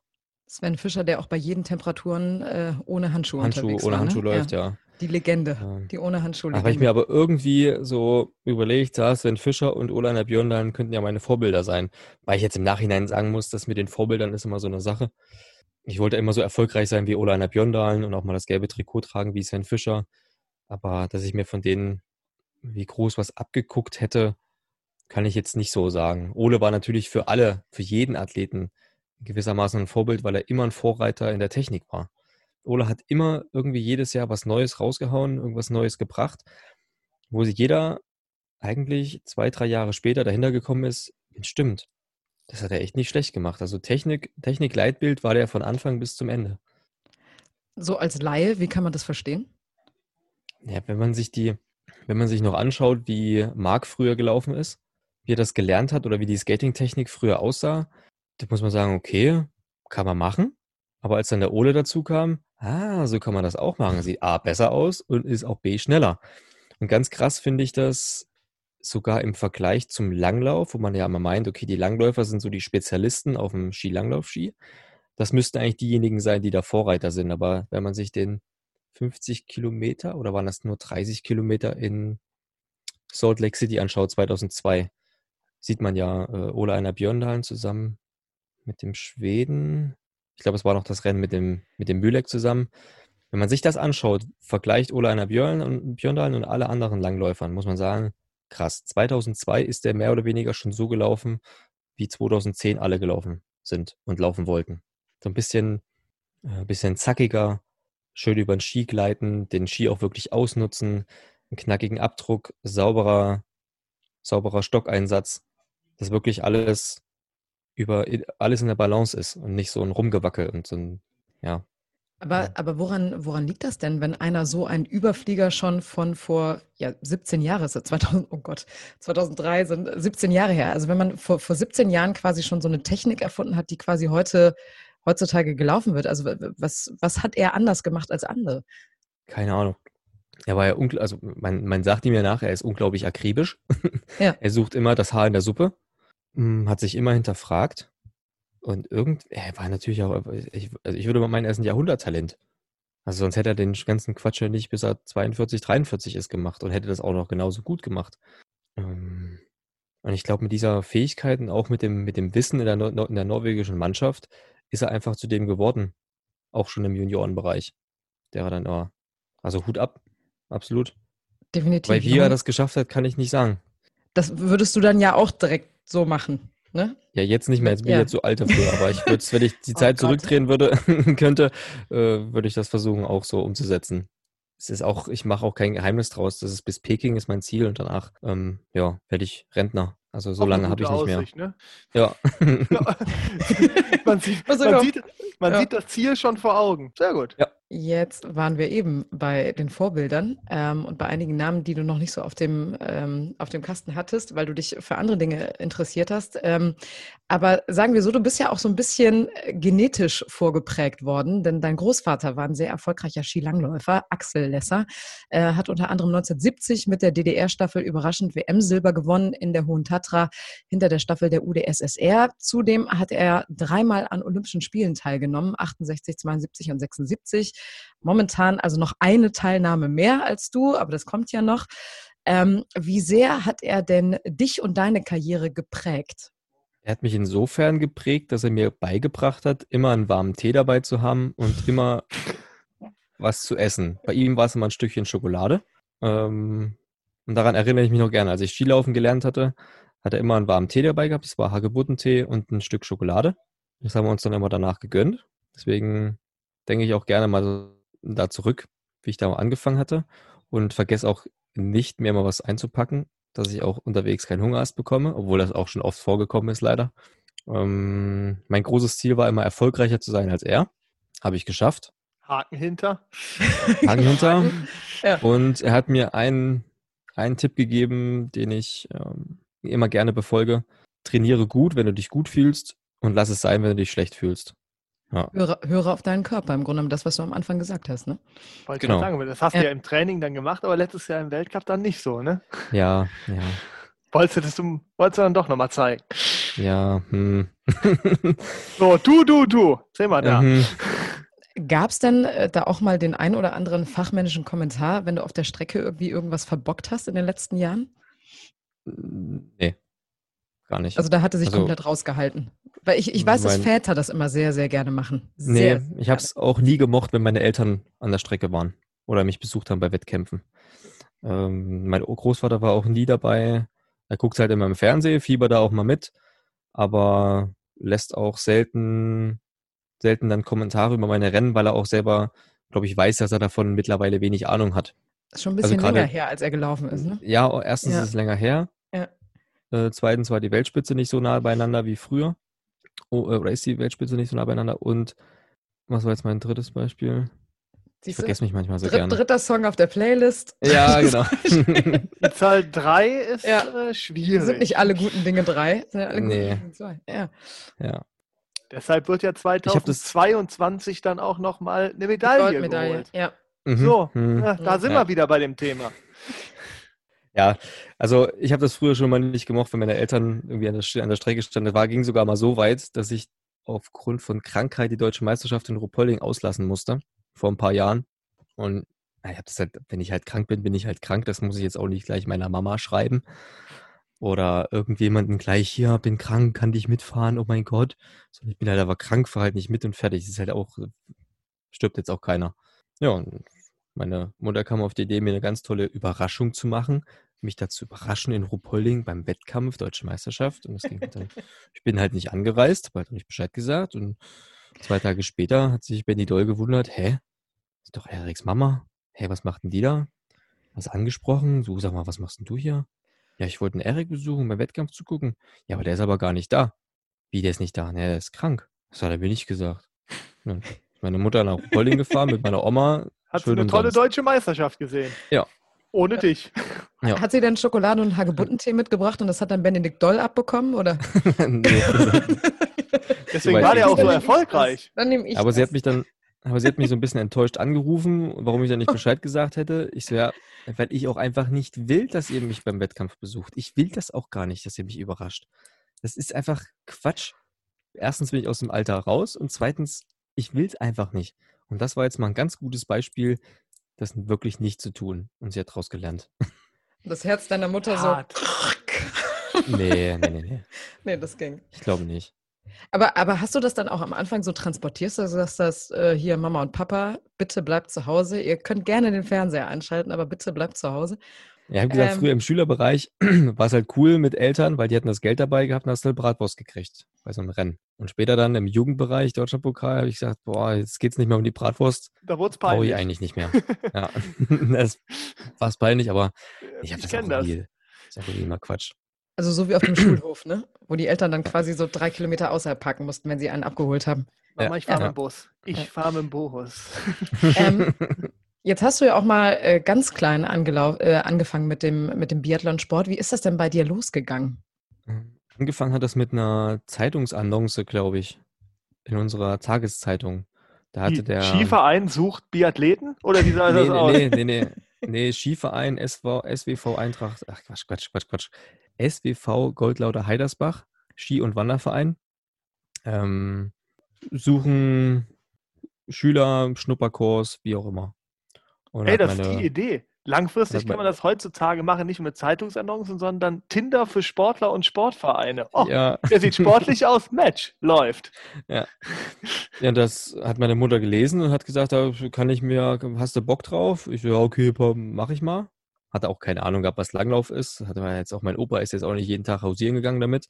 Ähm, meinen Eltern war es natürlich bewusst, welche Schiene das eventuell gehen könnte hat mich da angemeldet und anfänglich war es einfach nur ein Spaß mit Freunden. Also du triffst dich da mit Freunden, machst ein bisschen Sport, lernst ein bisschen was. Und da war das am Anfang noch gar nicht hier, ich will mal Weltmeister werden oder ich will mal das und das erreichen. Ich habe eigentlich, bis ich elf war, Sport gemacht, einfach nur, weil ich mich mit meinen äh, Freunden treffen möchte. Und dann halt eben beim Biathlon, ne? Genau, und dann mit zwölf Jahren habe ich dann die Entscheidung getroffen, Langlauf finde ich irgendwie langweilig. Ich will jetzt mal Biathlon machen und bin dann zum Biathlon gewechselt. Wer hat dich denn äh, zu Beginn deiner Karriere am meisten unterstützt? Ja, ganz klar die Familie. Meine Großeltern standen immer sehr dahinter. Ähm, meine Eltern. Es geht natürlich dann immer um die finanzielle Sache. Muss am, am Anfang stehen. Internatskosten, Material, Schuhe, Bekleidung, Skier müssen irgendwie organisiert werden. Die Waffe zum Glück nicht. Die wurden immer vom äh, Thüringer Skiverband irgendwie organisiert, gestellt. Von Später kam das Wachsen mit dazu. reden wir da? Naja, was kostet mittlerweile so ein, so ein Skischuh für die Jugendlichen? 250 Euro.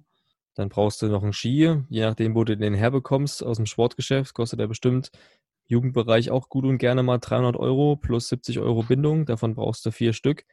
Hm. Da geht schon Urlaub Vielleicht hast du Glück, du kennst jemanden, der jemanden kennt und dann kriegst du einen Ski für 50 Euro, der mal irgendwann mal irgendwo im B-Weltcup gelaufen wurde.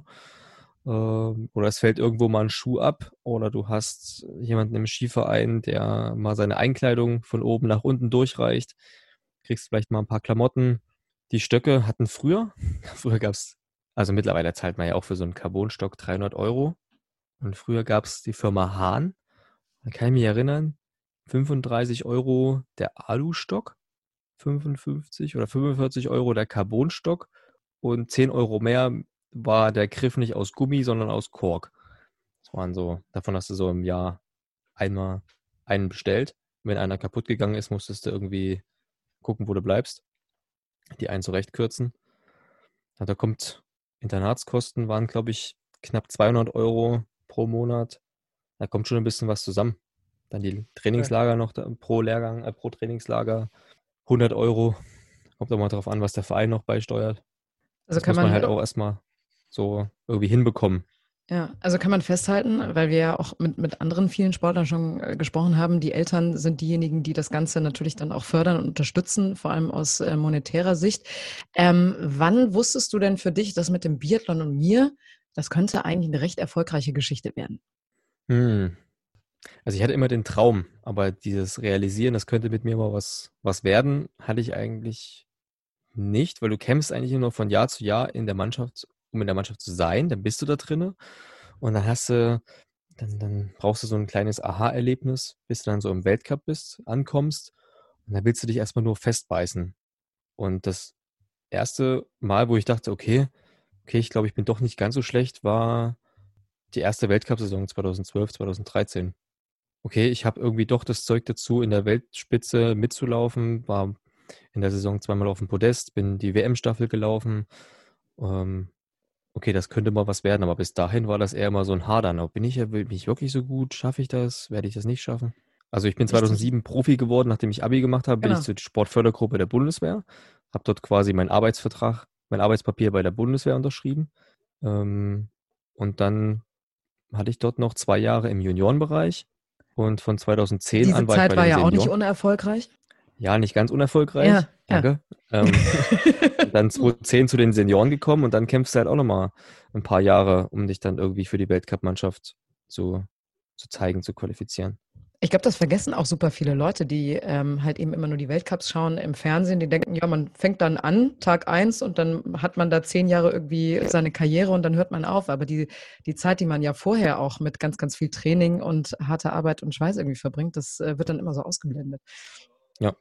Ja, es ist schon, da gehen schon ein paar Jahre drauf, bis man da wirklich oben ankommt und sich da auch vielleicht festbeißen kann. Da hat man genug Zeit, drüber nachzudenken, ob man es wirklich drauf hat oder nicht. gibt es ein paar Nackenschläge, äh, ein paar Saisons oder ein paar Rennen, die wirklich gut laufen. Dann kriegt man den, die Möglichkeit, ich durfte 2011 mit zur WM nach Hanti-Mansisk. Warum, weiß ich bis heute nicht. Da war ich ohne Weltcup-Einsatz. Wurde ich dort mitgenommen. Du warst dabei. ich war dabei. ähm, durfte mich dann ins Jahr drauf ein paar Mal zeigen. Ah, nee, genau, nach, der, nach Hanti Mansisk, nach der WM durfte ich nach Kontiolahti weiterfahren, habe dort mein, mein Weltcup-Debüt gefeiert. Gleich natürlich auch in der Mixed-Staffel. War ja auch überhaupt kein Druck. Na, als totaler Newcomer, keine Ahnung, äh, wer man ist und was man drauf hat. Erstmal eine, erstmal eine Mixstaffel laufen. Und mit wem läuft man natürlich gleich? Kati Wilhelm und Magdalena Neuner. Super. Da freust du dich. Da weißt du. Kennt man nicht. Der Druck ist nicht. der Druck relativ weit unten, ne? Wenn du, wenn du no, so am nicht. Mm -mm. Daniel Böhm war dann der vierte Mann und hat nur gesagt, Erik, kein Problem, wir können es nur verkacken. Alles klar, sehr gut. Weiß er sollte Motivationstrainer werden. Ne? Also ja. große Karriere. Also ich sehe ihn auf der Bühne. Ja, deswegen ist er jetzt was auf deinen Flipchart gegangen. Genau, auf meinen Flipchart, ja. Ja, und dann so die nächsten Jahre tingelst du immer so von EBU Cup und dann darfst du mal wieder Weltcup laufen, hast eine Chance, eine schlechte Startnummer und zack, EBU Cup. Und da brauchst du mal so ein bisschen Anlaufzeit, Warmlaufzeit. Ist halt auch nicht jeder so ein Johannes Bö oder Martin Foucault, die halt ankommen und gleich da sind und sagen, ah, übrigens, bin der Beste. Hat er das gemacht? Hat er das gemacht? Nee, aber so, so wirkt das doch, oder? Ja, würde man ihm zutrauen. Also es wäre jetzt nichts, äh, nichts, was man ihm nicht zutrauen würde. Das ist ja auch, die nächste Saison ist ja quasi auch die erste Saison nach Mathe for Cut. Ähm, wird doch dann schon ein bisschen komisch, oder? Mm, Finde ich jetzt nicht, weil die nächste Saison geht genauso weiter, wie die letzte aufgehört hat. Ja. Dass es da einen Norweger geht, der sagt, gibt, der sagt, ähm, ihr könnt euch schon mal hinten anstellen, ich mache das jetzt hier mal alleine. Die ersten drei Plätze für mich alleine aus, ja. Ja. Du könntest den ja auch mal ein bisschen ärgern. Ja, wie, ganz ehrlich, wie willst du den ärgern? Lass dir was einfallen. Ja, es wird echt schwer. Klau dem mal so ein, so ein Ski vorm, äh, oder, die, oder die, äh, die, das Gewehr vorm, vorm Wettkampf. Kannst du mal einen ansticheln.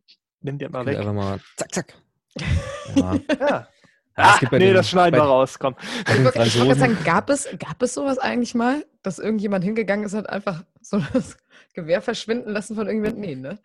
Ich nee, aber nicht... ich glaube, es gab früher mal so ganz eklige Tricks, dass man im Warm-Up-Bereich an den Dioptern gedreht hat. Ernsthaft? Okay. Ich aber, kann mir aber, das vorstellen, ja. Also einfach mal so beim Vorbeilaufen, einfach mal so ganz kurz fünf Rasten bei hoch, zack. Hm, hat er nicht gesehen. Hat er dann im Wettkampf gemerkt, ne? War dann eher doof. Ja. ja. Da sind wir wieder. Erik Lesser deckt auf. Also ich weiß, ich habe das in meiner Zeit habe ich das nie miterlebt. Bei uns stehen auch die Waffen immer in der Waffenhülle, dass es auch nicht passiert. Und wir haben auch immer einen Aufpasser, dass da keiner an die Waffen geht. Julia, ich glaube, das machst du bei einem Biathlon-Weltcup. Du gehst total nett zu dem Bö hin und dann komme ich aus dem Hinterhalt und zack, dreh da mal rum und dann haben wir äh, Erik Lesser Sieg. Ach, Achso, ich, dachte, ich, dachte, ich sollte die Security machen für so ein Gewehr, weil ich eine absolute Kante bin. Na, also, ja, auch, ja. auch. Das kannst du dann danach beim deutschen Team machen, aber erstmal müssen wir. Oh, ja ich würde gerne mal so hier, böser Blick, Security. Gut, Clubs sind ja zu. Ich kann ja nicht mehr meiner zweiten Karriere frönen. So, ähm, apropos zweite Karriere. Du hast nämlich Seitdem noch was Podcast, ne? Seitdem ja, die Clubs zu haben. Ja, und äh, interessanterweise kennen wir hier gerade noch jemanden, der auch einen Podcast hat. Deswegen hat er auch dieses Mikrofon und zwar Ach, richtig was? rum mit äh, der Halloween-Funktion, dem blauen Knopf. Ähm, den hast du jetzt mittlerweile zusammen seit einem Jahr äh, mit deinem mhm. Teamkollegen Arndt Pfeiffer.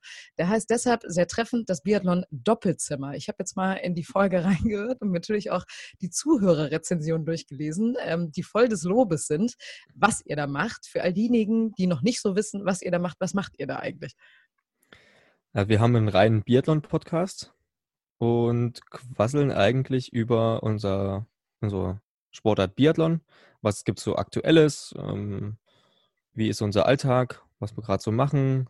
Wir quasseln mittlerweile auch so ein bisschen über uns selbst. Ähm, versuchen da so ein paar Anekdoten zu erzählen aus unserem Leben, mit wem wir so zu tun haben. Haben unsere eigene Playlist auch im Podcast, was so bei uns auf der Bude läuft. Zwei Lieder. Was? Kannst, zwei Lieder, die kannst du dir merken. Von Jovi. Achso, ja. ja. Ja, und das irgendwie kriegt man da einmal ganz gut eine Stunde rum mit aktuellem und so ein bisschen Gelaber. Und ich bin tatsächlich äh, wirklich überrascht, dass wir eigentlich nur gute Bewertungen bekommen. Am Anfang gab es mal ganz kurz ein paar schlechte, dass die Soundqualität noch nicht ganz stimmte. Das habe ich dann aber auch relativ schnell geändert. Und seitdem kriegen wir wirklich nur gute Bewertungen. Außer ich habe vielleicht mal beim Essen ein bisschen, beim, beim, kurz mal was genascht beim Podcasten oder so. Aber das sind wirklich die, die typische, wenigsten. Die typische ja, Tüte hier. Ja, sagen, aber finde ich gar Das nicht war der Erik. genau, der war's. Das war der Erik. Aber kommen dann wirklich die Leute und sagen so, oh, der hat, der hat was gegessen, das geht gar nicht. Ich kann mir diesen, diese Folge nicht anhören. Ist, ist das wirklich so? Also ich glaube, einmal gab es das ja. Ich kann mir das nicht anhören, habe abgeschaltet, weil ich euch schmatzen gehört habe. Wegen der Kinderschokolade. Mann, Mann, Mann. Skandal. Ja, Mann. Aber, aber wäre das auch was äh, für dich nach der Karriere? Also was mit Medien? Oder hast du schon irgendwie einen Plan für die Karriere, nach der sportlichen Karriere? Also ich habe schon definitiv einen Plan. Das hat nichts mit Medien zu tun. Ich bin Berufssoldat und werde ähm, denselben Weg einschlagen, den Andi Wank eingeschlagen hat. Ich werde Trainer, mache da irgendwann mein da Studium. Hast ja heute, äh, da hast du ja heute schon mal das, das, äh, den, den Weg geebnet, weil der war ja auch bei uns. Ich weiß. Die Folge habe ich mir gut. angehört. Aha, perfekt. Äh, war nicht schlecht. Ja, die war auch super. Weißt du, weil wenn man ja jemanden persönlich sehr kennt, dann würde man sagen, ja, die Frage müsste man nochmal stellen oder so. Es würde mir Hättest du noch ein paar an Andi? Ich könnte dann nochmal ein paar weitergeben und wir könnten die in deiner Folge zuvor. Ja, so Internatszeit, wie das so damals war. Ich meine, der hat ja. Pass mal auf, Erik. Das können wir eigentlich schickst, einbauen. Du, genau, der Erik schickt uns drei Fragen noch aus der Oh. Internatszeit und die hängen wir hier hinten, äh, hier hinten dran. Und der Andi beantwortet die 100 Prozent. Okay. Machen wir? Hier? Okay. Sehr gut. Ich, ich lass mir was einfallen.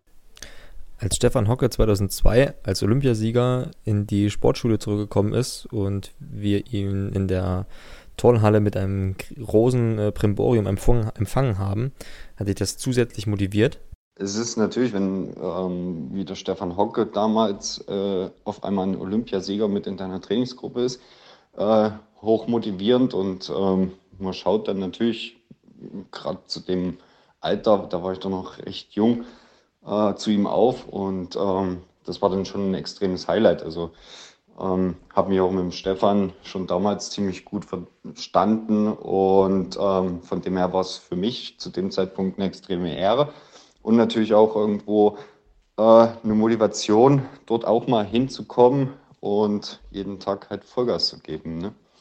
Inwieweit wurden denn deine Deutschkenntnisse von deiner Lieblingslehrerin Frau Bube beeinflusst?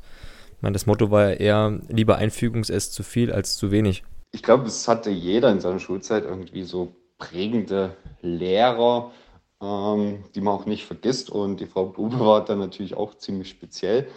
Ähm, aber so im Nachhinein lacht man natürlich auch über viele Momente. Und äh, ja, wie er schon dazu schreibt mit Fügungsess, also ähm, da hat sie sehr drauf beharrt und ähm, im Endeffekt war es nicht so verkehrt. Also ich glaube, äh, also in meiner Familie bin ich zumindest auch, äh, glaube ich, in Kommasetzung der Beste.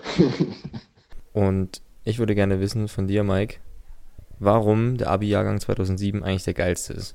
Unsere Klasse, also Abi 27, ähm, war schon, also muss man echt sagen, so im Nachhinein äh, sportlich ziemlich erfolgreich.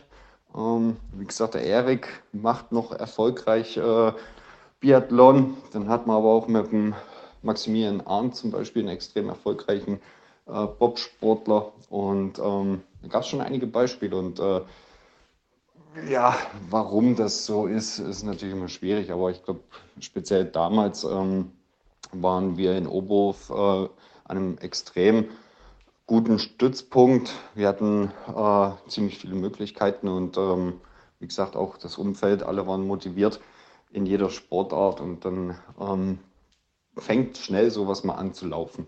Ähm, ja, aber insgesamt ist es trotzdem schön. Ähm, mit dem Erik habe ich ab und zu auch mal noch Kontakt, leider selten, aber äh, wenn wir uns doch mal irgendwie schreiben oder so, dann ist es doch alt und vertraut und äh, das ist, ja schön und macht Spaß. Sehr gut.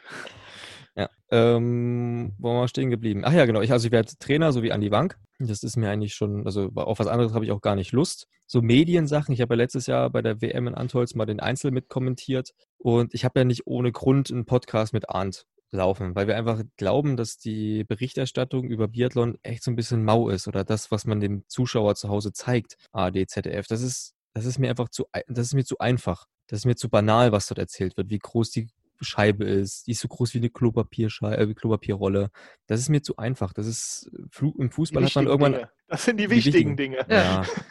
ähm, Im Fußball hat man irgendwann auch davon abgelassen, die, die Abseitsfalle zu erklären oder das Abseits zu erklären. Man ist auch rübergegangen zu Packing und hat Jürgen Klopp hingestellt, der irgendwas Krasses erzählt hat. Dann hast du Mehmet Scholl, ähm, du hast Thomas Preuch, die, die Ex-Sportler, Ex-Profis, die da erzählen, was irgendwelche Taktiks, äh, Taktiken angeht.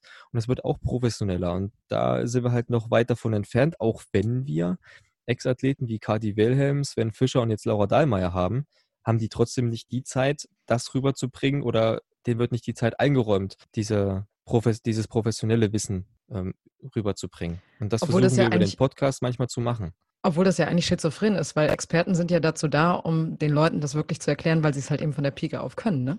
Ja, schon richtig. Aber die, die Zeitstruktur bei so einer Übertragung mal, muss man mal rausstoppen. Wie viel Redezeit hat Sven, Kati und Laura? Und wie viel kannst du da wirklich sagen? Wie findest du, wie fandest du heute, Laura, wie fandest du das Rennen von Tiril Eckhoff? Ja, war super, toll geschossen, toll gelaufen, hat gewonnen. Und wie fandest ja. du das Rennen von äh, Denise Herrmann? Ja, leider zwei Fehler im Stehen, aber super gelaufen, schnellste Laufzeit, äh, Platz drei, mega Rennen. Ja, gut, okay, wir schalten jetzt äh, weiter nach Mainz, äh, da wartet die Bob Tagesschau. Oder ja. so, irgendwie sowas. Ja. Ne? Da, du hast auch nicht so viel Zeit, da wirklich Wissen rüberzubringen. Und das versuchen wir über den Podcast und vielleicht wäre Kommentator mit dem Dexy nochmal was. Ähm, das hat mir eigentlich ganz gut, eigentlich schon Spaß gemacht. Hat man auch ein bisschen mehr Zeit, den Leuten was zu zeigen und was, was zu erzählen. Aber das wirklich jetzt als mein Hauptberuf zu sehen, nee, eher nicht. Aber das, das was du gerade sagtest mit, dem, mit den Zeiten, das ist, muss, muss ich zugeben, so bin ich zum Skispringen gekommen, weil früher war zum Beispiel der Sport ja noch auf mehrere Sender verteilt, der Wintersport, beziehungsweise RTL hatte damals den Skispringen alleine. Und wenn dann da so eine Wettkampfpause war, dann haben Günther Jauch und Dieter Thoma sich manchmal zum Affen gemacht, aber auch sehr viele gute Dinge erklärt, wie man, wie dieser Sport funktioniert. Und dadurch, das war dann dieses Expertenwissen, was nichts gerade mit dem Wettkampf zu tun hatte, sondern wie funktioniert so eine Bindung, was muss so ein Anzug können und, und, und. Und ich glaube, genau das ist das, was du sagen wolltest, was dir zu kurz kommt, oder? Ja. Ja, du hast klar, könnte man als Sportler oder als Team auch mal sagen, hier den Vorbericht, komm, ich habe mal die und die Idee. Aber du hast auch oftmals, wenn sie am Donnerstag ankommen, hier, wir brauchen noch einen Vorbericht, äh, können wir den heute nochmal drehen? Äh, hast jetzt auch nicht die Idee, äh, nicht die, die Lust, irgendwas ganz Großes zu drehen. Entweder machst du das alles im Sommer oder du machst halt irgendeinen so Quatsch und gehst in eine Kirche und zündest irgendeine Kerze an und erzählst eine ganz tolle Geschichte. Dreh ich ja durch. Oder lässt die, lässt Memory spielen, wie die Staffel morgen aufgestellt wird und so. Das ist ja, das sind die, die alten Diese Medienmenschen, ne? Ja, echt. Ja, das geht immer um irgendwelche Bilder, die man, Emotionen, die man zeigen möchte. Das ist aber, ich will, dass es um Wissen geht und da könnte man auch wirklich was über Schliffstrukturen. Wir haben letztes Jahr in unserem Podcast mal zwei Folgen gemacht über äh, unsere Skitechnik. Schliffe, einmal eine Folge und das andere war Wachs. Was das eigentlich aus, was das für, ein, was das für eine Wertigkeit bei uns hat. Und im ARD, ZDF sind das halt 2 Minuten 30, wo man halt ein Kamerateam beim Ausbürsten der Ski im Wachstruck zuschaut und irgendeiner erzählt im Off, äh, was, ein, was ungefähr ein Schliff ist und was ungefähr ein Wachs kann. Und das war's.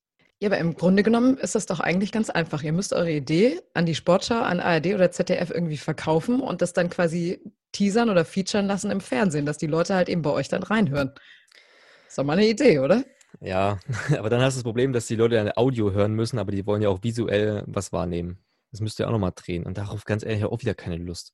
Dass ich da jetzt einen ganzen Drehtag oder zwei Drehtage habe, um da irgendwie so, ein, so einen 15 Minuten zu machen, der auch nie läuft, außer in der Mediathek. Okay, es war nur eine Idee. Ja, alles gut. Ja, schwierig. Also ich glaube, es wird schwierig. Es wird halt schwierig, ja. aber wir, wir, müssen ja trotzdem auch sagen, wenn du ARD, ZDF die Übertragung anschaust, die fangen um 8.30 Uhr an und bringen Live-Sport bis 17.30 Uhr. Das ist geil, das ist, das ist Wahnsinn. Das findest du bis auf Norwegen in keinem anderen Land ja. wo du durchweg Sport, naja, nee, Norwegen, selbst Norwegen nicht. Bei uns läuft ja Rodeln, Bob, Skeleton, nordische Kombination, Langlauf, Biathlon, Skispringen, Alpin, das läuft ja alles an einem Tag, das, was lief. Biathlon live, Langlauf in der Aufzeichnung, Nordisch in der Aufzeichnung, okay. Aber du, es ist ja trotzdem sichtbar. Und wenn du das alles sichtbar machen willst, fallen halt ein paar Zusatzinformationen halt unten drunter. Und was ist wichtiger? Das Ergebnis zu sehen, live, wie das entstanden ist, oder von irgendeiner, irgendeiner Sportart, die noch mehr Sendezeit möchte, weil sie irgendwas erklären möchte. Ja, die Frage. Ja, und wenn Leute mehr wissen wollen, die hören dann halt eben euren Podcast. Genau. Oder unseren Doppelzimmer. Oder euren. Oder unseren. Wollte ich gerade sagen, genau. oder unseren. Da können Erik Lessers. Erik Lessers Folge in Schleife. Ja gut, dann Erik, dann kommen wir doch nochmal zu dir als Privatperson. Haben wir jetzt bis jetzt noch nicht ganz so viel erfahren. Ähm, sie selbst zu beschreiben ist ja immer ein bisschen komisch, aber wie würden denn deine Familie, deine Freunde dich beschreiben? Was bist du für ein Typ? Ich meine, definitiv bist du schon mal nie auf den Mund gefallen, ne? Ähm, ich bin ein ruhiger Typ. Meine Freundin würde sagen, ich bin stur. Ähm, ich kann freundlich sein, wenn ich möchte. Ich hasse Menschen. Ähm, Also kommt dir dieser Winter ohne Fans sehr gelegen an der das ist der beste Winter überhaupt. Ich glaube, du wirst voll durchstarten. Ey, das ohne Mist. Nee, ich hasse, ich hasse Menschen. Ich, ich, ich, ich liebe es, in Oberhof zu wohnen. Wenig Menschen. Wenn ich in einer Großstadt bin, ich hasse einfach nur Menschen. Jeder, jeder ist so egoistisch und will unbedingt seine Linie laufen. Keiner macht einem Platz und alle rempeln dich an. Es geht mir einfach, das mag ich, hasse Menschen. Komm doch Ja, mal, me komm doch first. mal einen Hashtag Tag, me first. Ja. komm mal doch mal einen Tag zu uns nach Köln und dann gehen wir mal über die Schildergasse. Oh, nee, Mach ich nee. Bock. Nee, Ich hasse auch Konzerte. Ich stand mal einem Konz bei einem Konzert, das war das letzte Konzert von Blumentopf in München und ich stand so ein bisschen am Rand und jedes Mal läuft einer vorbei und gibt mir die Schulter und zack, Hier, Schulter Schubsen, und das zack, macht richtig Schulter Bock. und Schulter und Schulter. Leute, ey, ich, ich rast hier gleich aus. Ich drehe hier gleich vollkommen durch. Ich bin natürlich jetzt auch nicht so groß gewachsen, 1,72, habe jetzt auch nicht so viel zu melden. Na, einer kam, da habe ich mal gegengehalten. Der war völlig entsetzt und hat mich gefragt, ob ich ein Problem hätte. Dann ist direkt wieder Stress. Ne? Ja, anrempeln, anrempeln darfst du immer, aber wenn du gegenhältst, ist direkt Feierabend. Sonst, Ah. ähm, ich bin hilfsbereit. Mm, Manche beschreiben mich als Papa der Trainingsgruppe in Oberhof. Ich habe aber auch ein Problem und das ist meine, meine, äh, meine Kommunikation über Mobilfunk, über PC. Ich lasse gerne Büroarbeit liegen. Meine Steuerberaterin hasst mich, glaube ich, deshalb. Mein Management findet mich da bestimmt auch nicht so prickelnd. Fabian, du hast Heißzeit auch erlebt. Ähm, Ja, gut, wir finden dich Ich klasse, lass- weil wir sind ja zusammengekommen. Also, Ich lasse Sachen sehr gerne liegen und ich schiebe Sachen ger sehr gerne auf. Das ist definitiv eine Schwäche von mir. dann kommen wir jetzt direkt zur nächsten Frage, denn ich habe hier äh, eine notiert noch zusätzlich und die hast du aber eigentlich schon mit ein bisschen beantwortet, wenn du, wenn man deine Freundin fragen würde, was ist die Hm. größte Macke, die du hast? Oder sagst, die, die nervt sie komplett. Ja, ja, schon meine Unordnung auch zu Hause.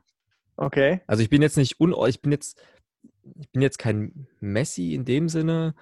Ich bin manchmal einfach nur unordentlich oder anders gesagt für mich, ich bin so ein ich habe so eine praktische Ordnung. Also Sachen, die ich jeden Tag brauche, die muss ich nicht immer verstauen. Oder Sachen, die ich dreimal am Tag brauche, die muss ich nicht in irgendein Regal reinräumen, sondern die liegen halt da. Die kann man halt wieder brauchen. Ich kenne das. Genau. Ja. Ja. Endlich mal jemand, der das auch so sieht. Ja. Das kostet ja auch Und- Zeit, ne, wenn man die ganze Zeit suchen muss. Ja.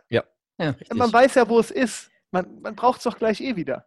Aber, aber kurze Frage zu deiner Hilfsbereitschaft. Ähm, und zwar, wie hilfsbereit du bist, hast du, glaube ich, bei der Sportlerwahl des Jahres 2018 bewiesen. Und zwar, ähm, als Christina Vogel Zweite geworden ist.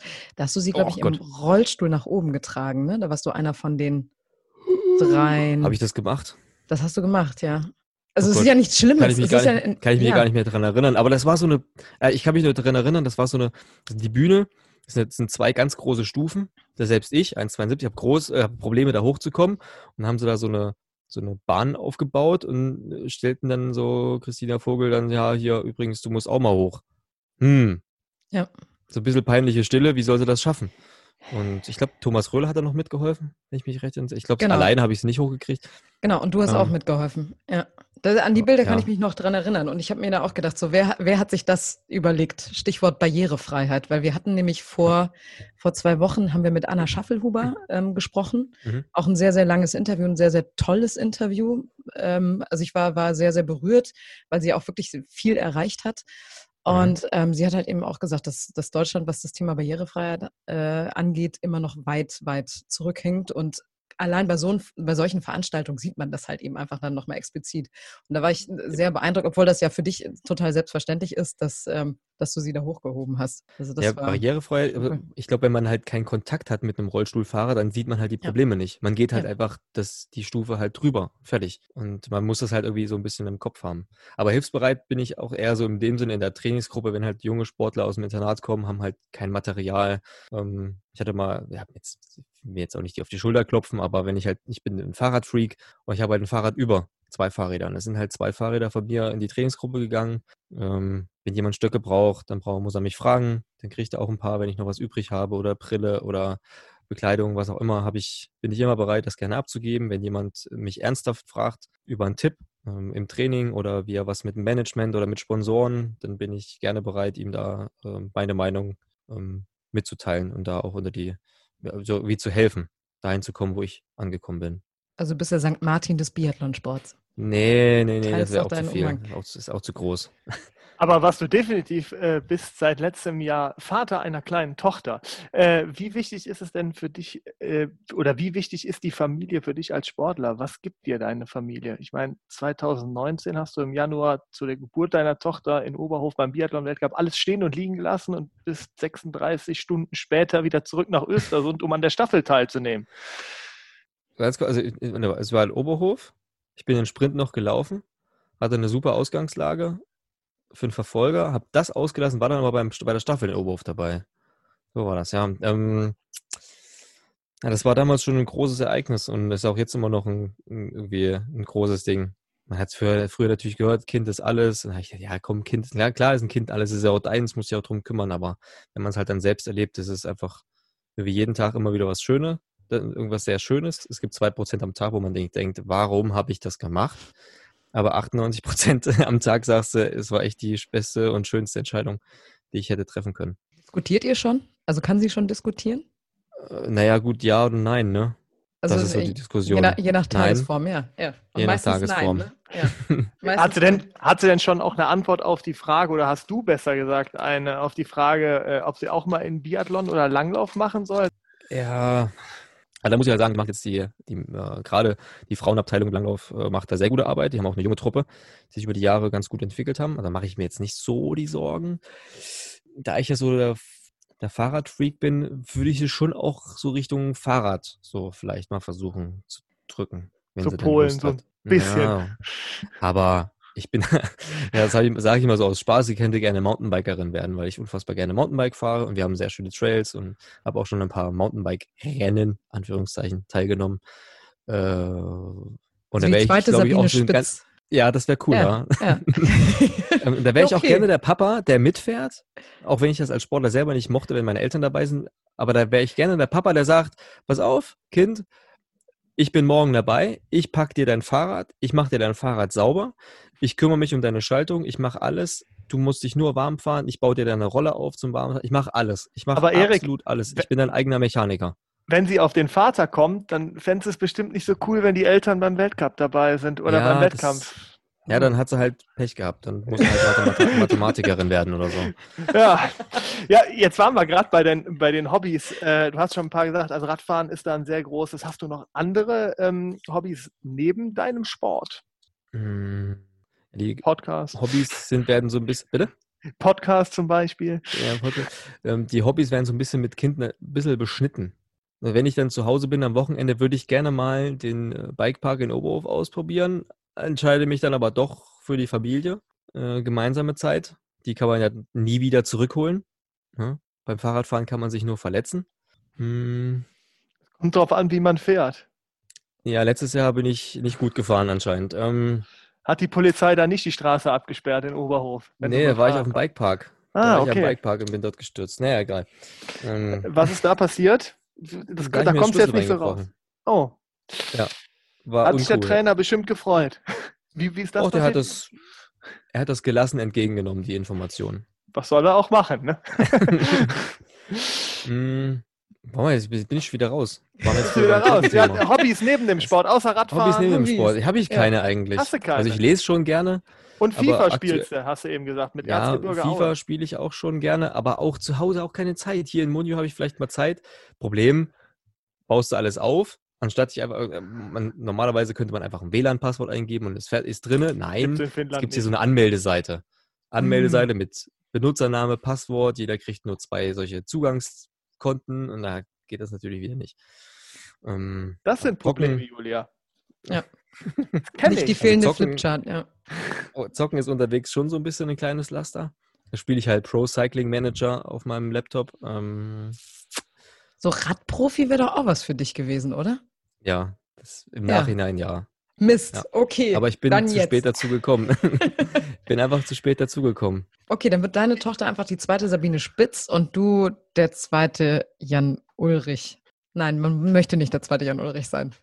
Also von den Erfolgen her vielleicht. Ja, also der zweite Jan Ulrich, auch mit den Erfolgen möchte ich auch nicht sein, weil die Erfolge sicherlich ja auch nicht so gekommen sind, dass sie nur von gutem Training herrühren. Nur von Spaghetti war das nicht, ne? Ja. Auch Ja. alles wilde Spekulation. Ich Naja. gerade sagen, Ähm, wie sieht denn so ein perfekter Tag bei dir aus, wenn du dir den wünschen könntest? Also definitiv auf dem Fahrrad, wenn Ja. du mal Zeit hast. Der perfekte Tag. Ähm, morgens um sechs, Sonnenaufgang. Natürlich, Frau und Kind sind super gut drauf, wach um 6 Uhr, haben richtig Lust zu frühstücken so früh. Es ist warm, du kannst dich draußen auf, Terra auf die Terrasse setzen, äh, machst gemütlich Frühstück mit deiner Familie und du hast dich um 8 Uhr verabredet oder 8.30 Uhr mit deinen Kumpels Fahrrad fahren zu gehen. Hm. Gerne Mountainbike, doch wir machen Mountainbike. Äh, die Sonne herrlich am, geht schon schön auf, blauer Himmel und du hast so 100 Kilometer vor dir und die Frau sagt dir, du, mach dein Ding, ich kümmere mich ums Kind, mach, hab Spaß. Du radelst mit deinen Kumpels die 100 Kilometer, machst unterwegs eine schöne Einkehr, isst was Schönes. Ähm, So eine zünftige darf auch- Brotzeit. dazu, genau, Brotzeit, dazu darf auch gerne ein Bier getrunken werden. Äh, und dann kommst du nach Hause. Deine Beine fühlen sich mega gut an. Hast keine schweren Beine, bist frisch, als hättest du nichts gemacht. Und dann hast du noch drei Stunden Zeit, dich mit deinem Kind zu äh, beschäftigen, kannst noch ein bisschen spielen, hast noch die super gute Idee, vielleicht Drachensteigen zu gehen. Ne? Und dann abends gemütlich bei einem Grill stehen, eine Bratwurst drehen, den Abend ausklingen lassen. Und dann abends, das Kind ist dann äh, im Bett, dann kommt dann die, habe ich mir sagen lassen, von Arndt die, oh Gott, äh, äh, nee, nee, was hat er gesagt? Welche Stunde bricht dann an, wenn das Kind im Bett steht, äh, Bett liegt? Ah, Julia, hör genau hin. Na egal, ich- so, so eine Stunde, wenn das Kind dann im Bett ist, dann können die Eltern mal so richtig entspannen, alles ist, der ganze Stress vorbei. Dann setzt man sich auf die Terrasse, irgendwo spielt irgendjemand ein bisschen Live-Musik, dazu ein Gläschen Wein. Das, äh, Und dann zum Einschlafen habe ich gehört, äh, noch ein gutes Fantasy-Buch. Ähm, was kann ich mir, du, also ich habe gehört, du liest das schon sehr gerne. Was kann ich Ja. mir darunter vorstellen? Aber ich habe auch, ich muss ehrlich sein, ich habe lange keine, guten, kein gutes Fantasy-Buch mehr äh, gelesen. Also ich habe jetzt echt vier, vier Jahre kein richtiges Buch mehr gelesen. Ich habe jetzt dieses Jahr von Monat mal wieder eins bestellt. Das war aber nichts, hat nichts mit Fantasy zu tun gehabt. Das war das neue Buch von Jan Böhmermann. Das habe ich gelesen. Ich bin da abends echt jetzt momentan nicht so in, in Leselaune. Aber früher habe ich Herr der Ringe, ich habe alles gelesen, was Tolkien gele äh, geschrieben hat. Äh, Ted Williams habe ich alles gelesen. Das waren so die großen Fantasy-Klassiker, die ich äh, inhaliert habe. Na gut, wenn unsere Zuhörer eventuell noch einen Tipp für dich haben, könnt ihr den gerne unter, dein, unter, unter die Ankündigung posten, äh, welche Fantasy-Bücher sie für dich als Tipp hätten. Äh, die sind bestimmt Genau. auch gut dabei. Das wäre doch mal eine Idee, oder? gerne machen. Genau. Gut, Achtung, Überleitung. Keine Fantasy brauchen unsere Zuhörer für die Giveaways unserer Sportstars. Erik hat heute nämlich eine Mütze mitgebracht. Diese Sachen könnt ihr bei uns gewinnen, wenn ihr uns bei Instagram und oder Facebook folgt und unter das Foto eures Stars postet, wer von euren Leuten dieses Mitbringsel am meisten verdient hat. Wir posten dort nämlich vor jeder neuen Folge ein Bild der Sportlerin oder des Sportlers, den wir zu Gast haben werden. Und unter allen Einsendungen wird dann später per Social Media ausgelöst, ausgelost, wer diese tollen Giveaways gewinnen wird. Also macht mit, es lohnt sich. Wir drücken euch die Daumen. So, Erik, und jetzt bist du ja, du bist ja schon ein treuer Hörer von uns. Wir haben gehört, du hast Andi Wangs Folge schon gehört. Weißt du, dass es natürlich jetzt noch nicht vorbei ist. Ja? Da kommt natürlich noch ein ganz knackiges äh, Finale jetzt. Quasi volle Hütte, deine Eltern auch am Start äh, und du musst nochmal auf den letzten Metern durchziehen. Das nennt sich bei uns Fastlane und sind, wie gesagt, nochmal vier knackige Fragen. Bist du dafür bereit? Ich bin bereit. Dann Wobei kommt ich aber nicht der Typ bin für die kurzen Antworten. Das ist mein Problem. Ja, gut, aber da musst du jetzt, ne? Ja, da muss ja, ich durch jetzt. Ja. Genau. Dann Frage 1. Erklär uns deine Sportart in einer Minute. Stoppuhr läuft. Biathlon ist im Grunde die Sportart, bei der man sich sportlich betätigt und dann an einer Waffe auf Ziele schießt. Das vornehmlich zweimal beziehungsweise viermal mit jeweils drei oder fünf Runden. Man kennt es aus dem Winter, wo man Ski läuft. Das auf den Skiern in der Skating-Technik mit der Kleinkaliberwaffe auf dem Rücken und man schießt auf 50 Metern auf fünf verschiedene, auf fünf Scheiben, Metallscheiben, Klappscheiben. Und es gibt die Disziplinen Sprint, Verfolgung, Massenstart, Einzel, Single-Mix-Staffel, Mix-Staffel, Supersprint, 60er Massenstart, ist bisschen was dazugekommen. Äh, und erheitert Männer wie Frauen, Kinder wie Babys. Ja, perfekt. Aber eine bessere Antwort, die kannst du ja gar nicht geben. Also die ersten, die ersten Punkte sind gesichert, Haken dran. Aber jetzt kommt Frage zwei. Jetzt haben wir gehört, dass du dich ja mit deiner Sportart super auskennst, aber wie steht das mit anderen Sportarten?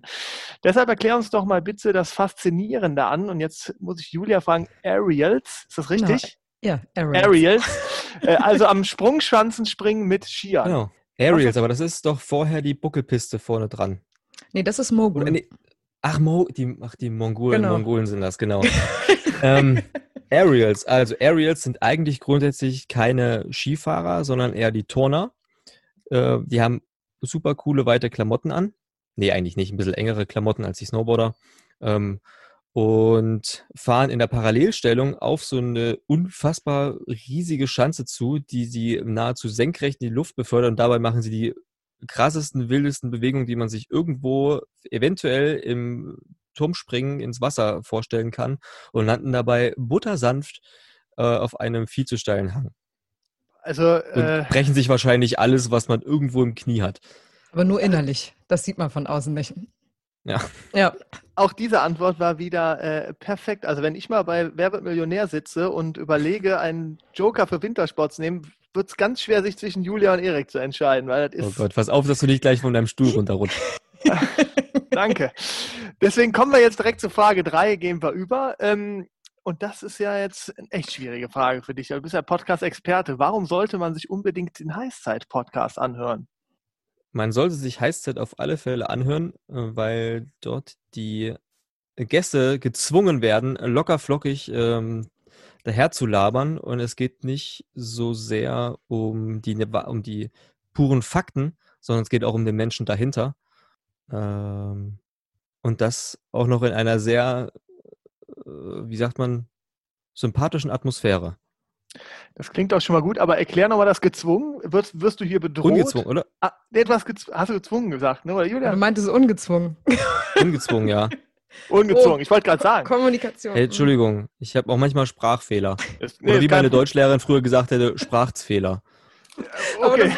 Das, das wäre auch eine Frage an Andi Wank. Jetzt habe ich. Das ist meine ah, zweite Frage. Da haben wir schon. Sehr habe. gut. Die, ja. die, schreibst du mir gleich direkt drüber, nicht? Dass Schreibe ich dir jetzt noch. Sehr gut. Obwohl, das dauert wieder drei Wochen. Deshalb schreibst du besser jetzt direkt, weil sonst sind wir schon bei der Ausstrahlung. Haben wir wieder Probleme. Ja. So, Frage 4. Letzte Frage. Nominiere uns einen Sportler oder eine Wintersportlerin, die du gerne in der nächsten Heißzeit hören würdest. Also ich war darauf ja schon, äh, habe mich ein bisschen Gedanken gemacht vorher und ich würde bei euch gerne mal hören, Erik Frenzel. Ja, sehr ich glaub, geil. Ich glaube, Effe wäre bei euch nochmal eine Bereicherung. Für euch nochmal eine Bereicherung. Äh, ich glaube, ihr habt noch keinen Knowledge kombinierten bis jetzt gehabt. Vincent Geiger. Und Vincent Geiger.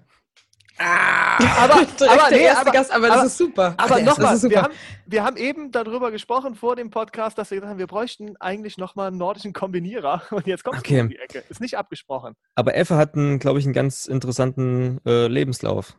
Ja, dann nehmen wir den Also nicht, nicht, nur, nicht nur sportlich, sondern auch äh, familiär und wo er lebt, wie, wo er trainiert. Das ist doch, glaube ich, ähm, in unserem Sportsystem selten so zu finden. Ja, sehr geil. Selten also, mehr zu finden. Also ihr habt gehört, der Wunsch ist geäußert. Erik Frenzel ist nominiert. Wir werden jetzt äh, alle Hebel in Bewegung setzen, um dir natürlich diesen Wunsch auch zu erfüllen. Ja, dafür musst du uns nur noch versprechen, so ein bisschen weiter unseren Podcast auch zu verfolgen. Das ist doch mhm. sicherlich ein Deal. Vor allem die Folge mit Erik Frenzel. Vor allem, genau. Ich würde mal sagen, wir hören uns einfach mal zu einem kurzen Update in der kommenden Saison, wenn das äh, zeitlich machbar ist. Ich frage auch frühzeitig an. Ich würde gerade sagen, die Anfrage kommt morgen. Dann kannst ja. du im Februar antworten. ist genug Zeit. Ne? Also wir lassen dir genügend Zeit. Okay, Erik Lesser, vielen, vielen Dank für das Gespräch. Es hat sehr, sehr viel Spaß gemacht. Ich hoffe dir auch. Ja, vielen Dank. Mir hat es auch sehr viel Spaß gemacht. Es war sehr angenehm und sehr ungezwungen. Genau, nochmal, ungezwungen, nicht gezwungen, ganz, ganz wichtig. Ja. Also, ähm, das war's dann auch für die Heißzeit, zumindest für heute. Wir sind in zwei Wochen wieder für euch da. Jeden zweiten Donnerstag im Monat versorgen wir euch mit einer gehörigen Portion Wintersport. Für alle, die auch im Sommer nicht ohne können. Natürlich sind wir Social Media mäßig ganz vorne mit dabei. Ihr findet eure Heißzeit bei Instagram und Facebook. Also schaut da doch mal vorbei und seid gespannt auf den nächsten Gast hier bei uns, dem ihr dann eure Fragen stellen könnt. Jetzt sage ich aber Ciao mit V-Stil, Fabi und Julia sind raus. Bis zum nächsten Mal. Bleibt gesund. Ciao. Aber vergesst dabei nicht die nächste Folge von Das Biathlon Doppelzimmer bei Spotify, bei Amazon, bei dieser, bei Podcast.de, überall, wo man Podcast hört, ist auch das Biathlon Doppelzimmer immer für euch da. Immer, die, immer den heißesten Scheiß, immer ein bisschen Biathlon Rant, ein bisschen, ein bisschen äh, rumgesneakte Informationen. Einfach mal reinschreiben. Auf jeden Fall. Das kann man immer super in Kombination. Super in Kombination. Genau. Erst Heißzeit und dann das Biathlon oder umgekehrt. Genau. So, ciao. Ciao. Tschüssle.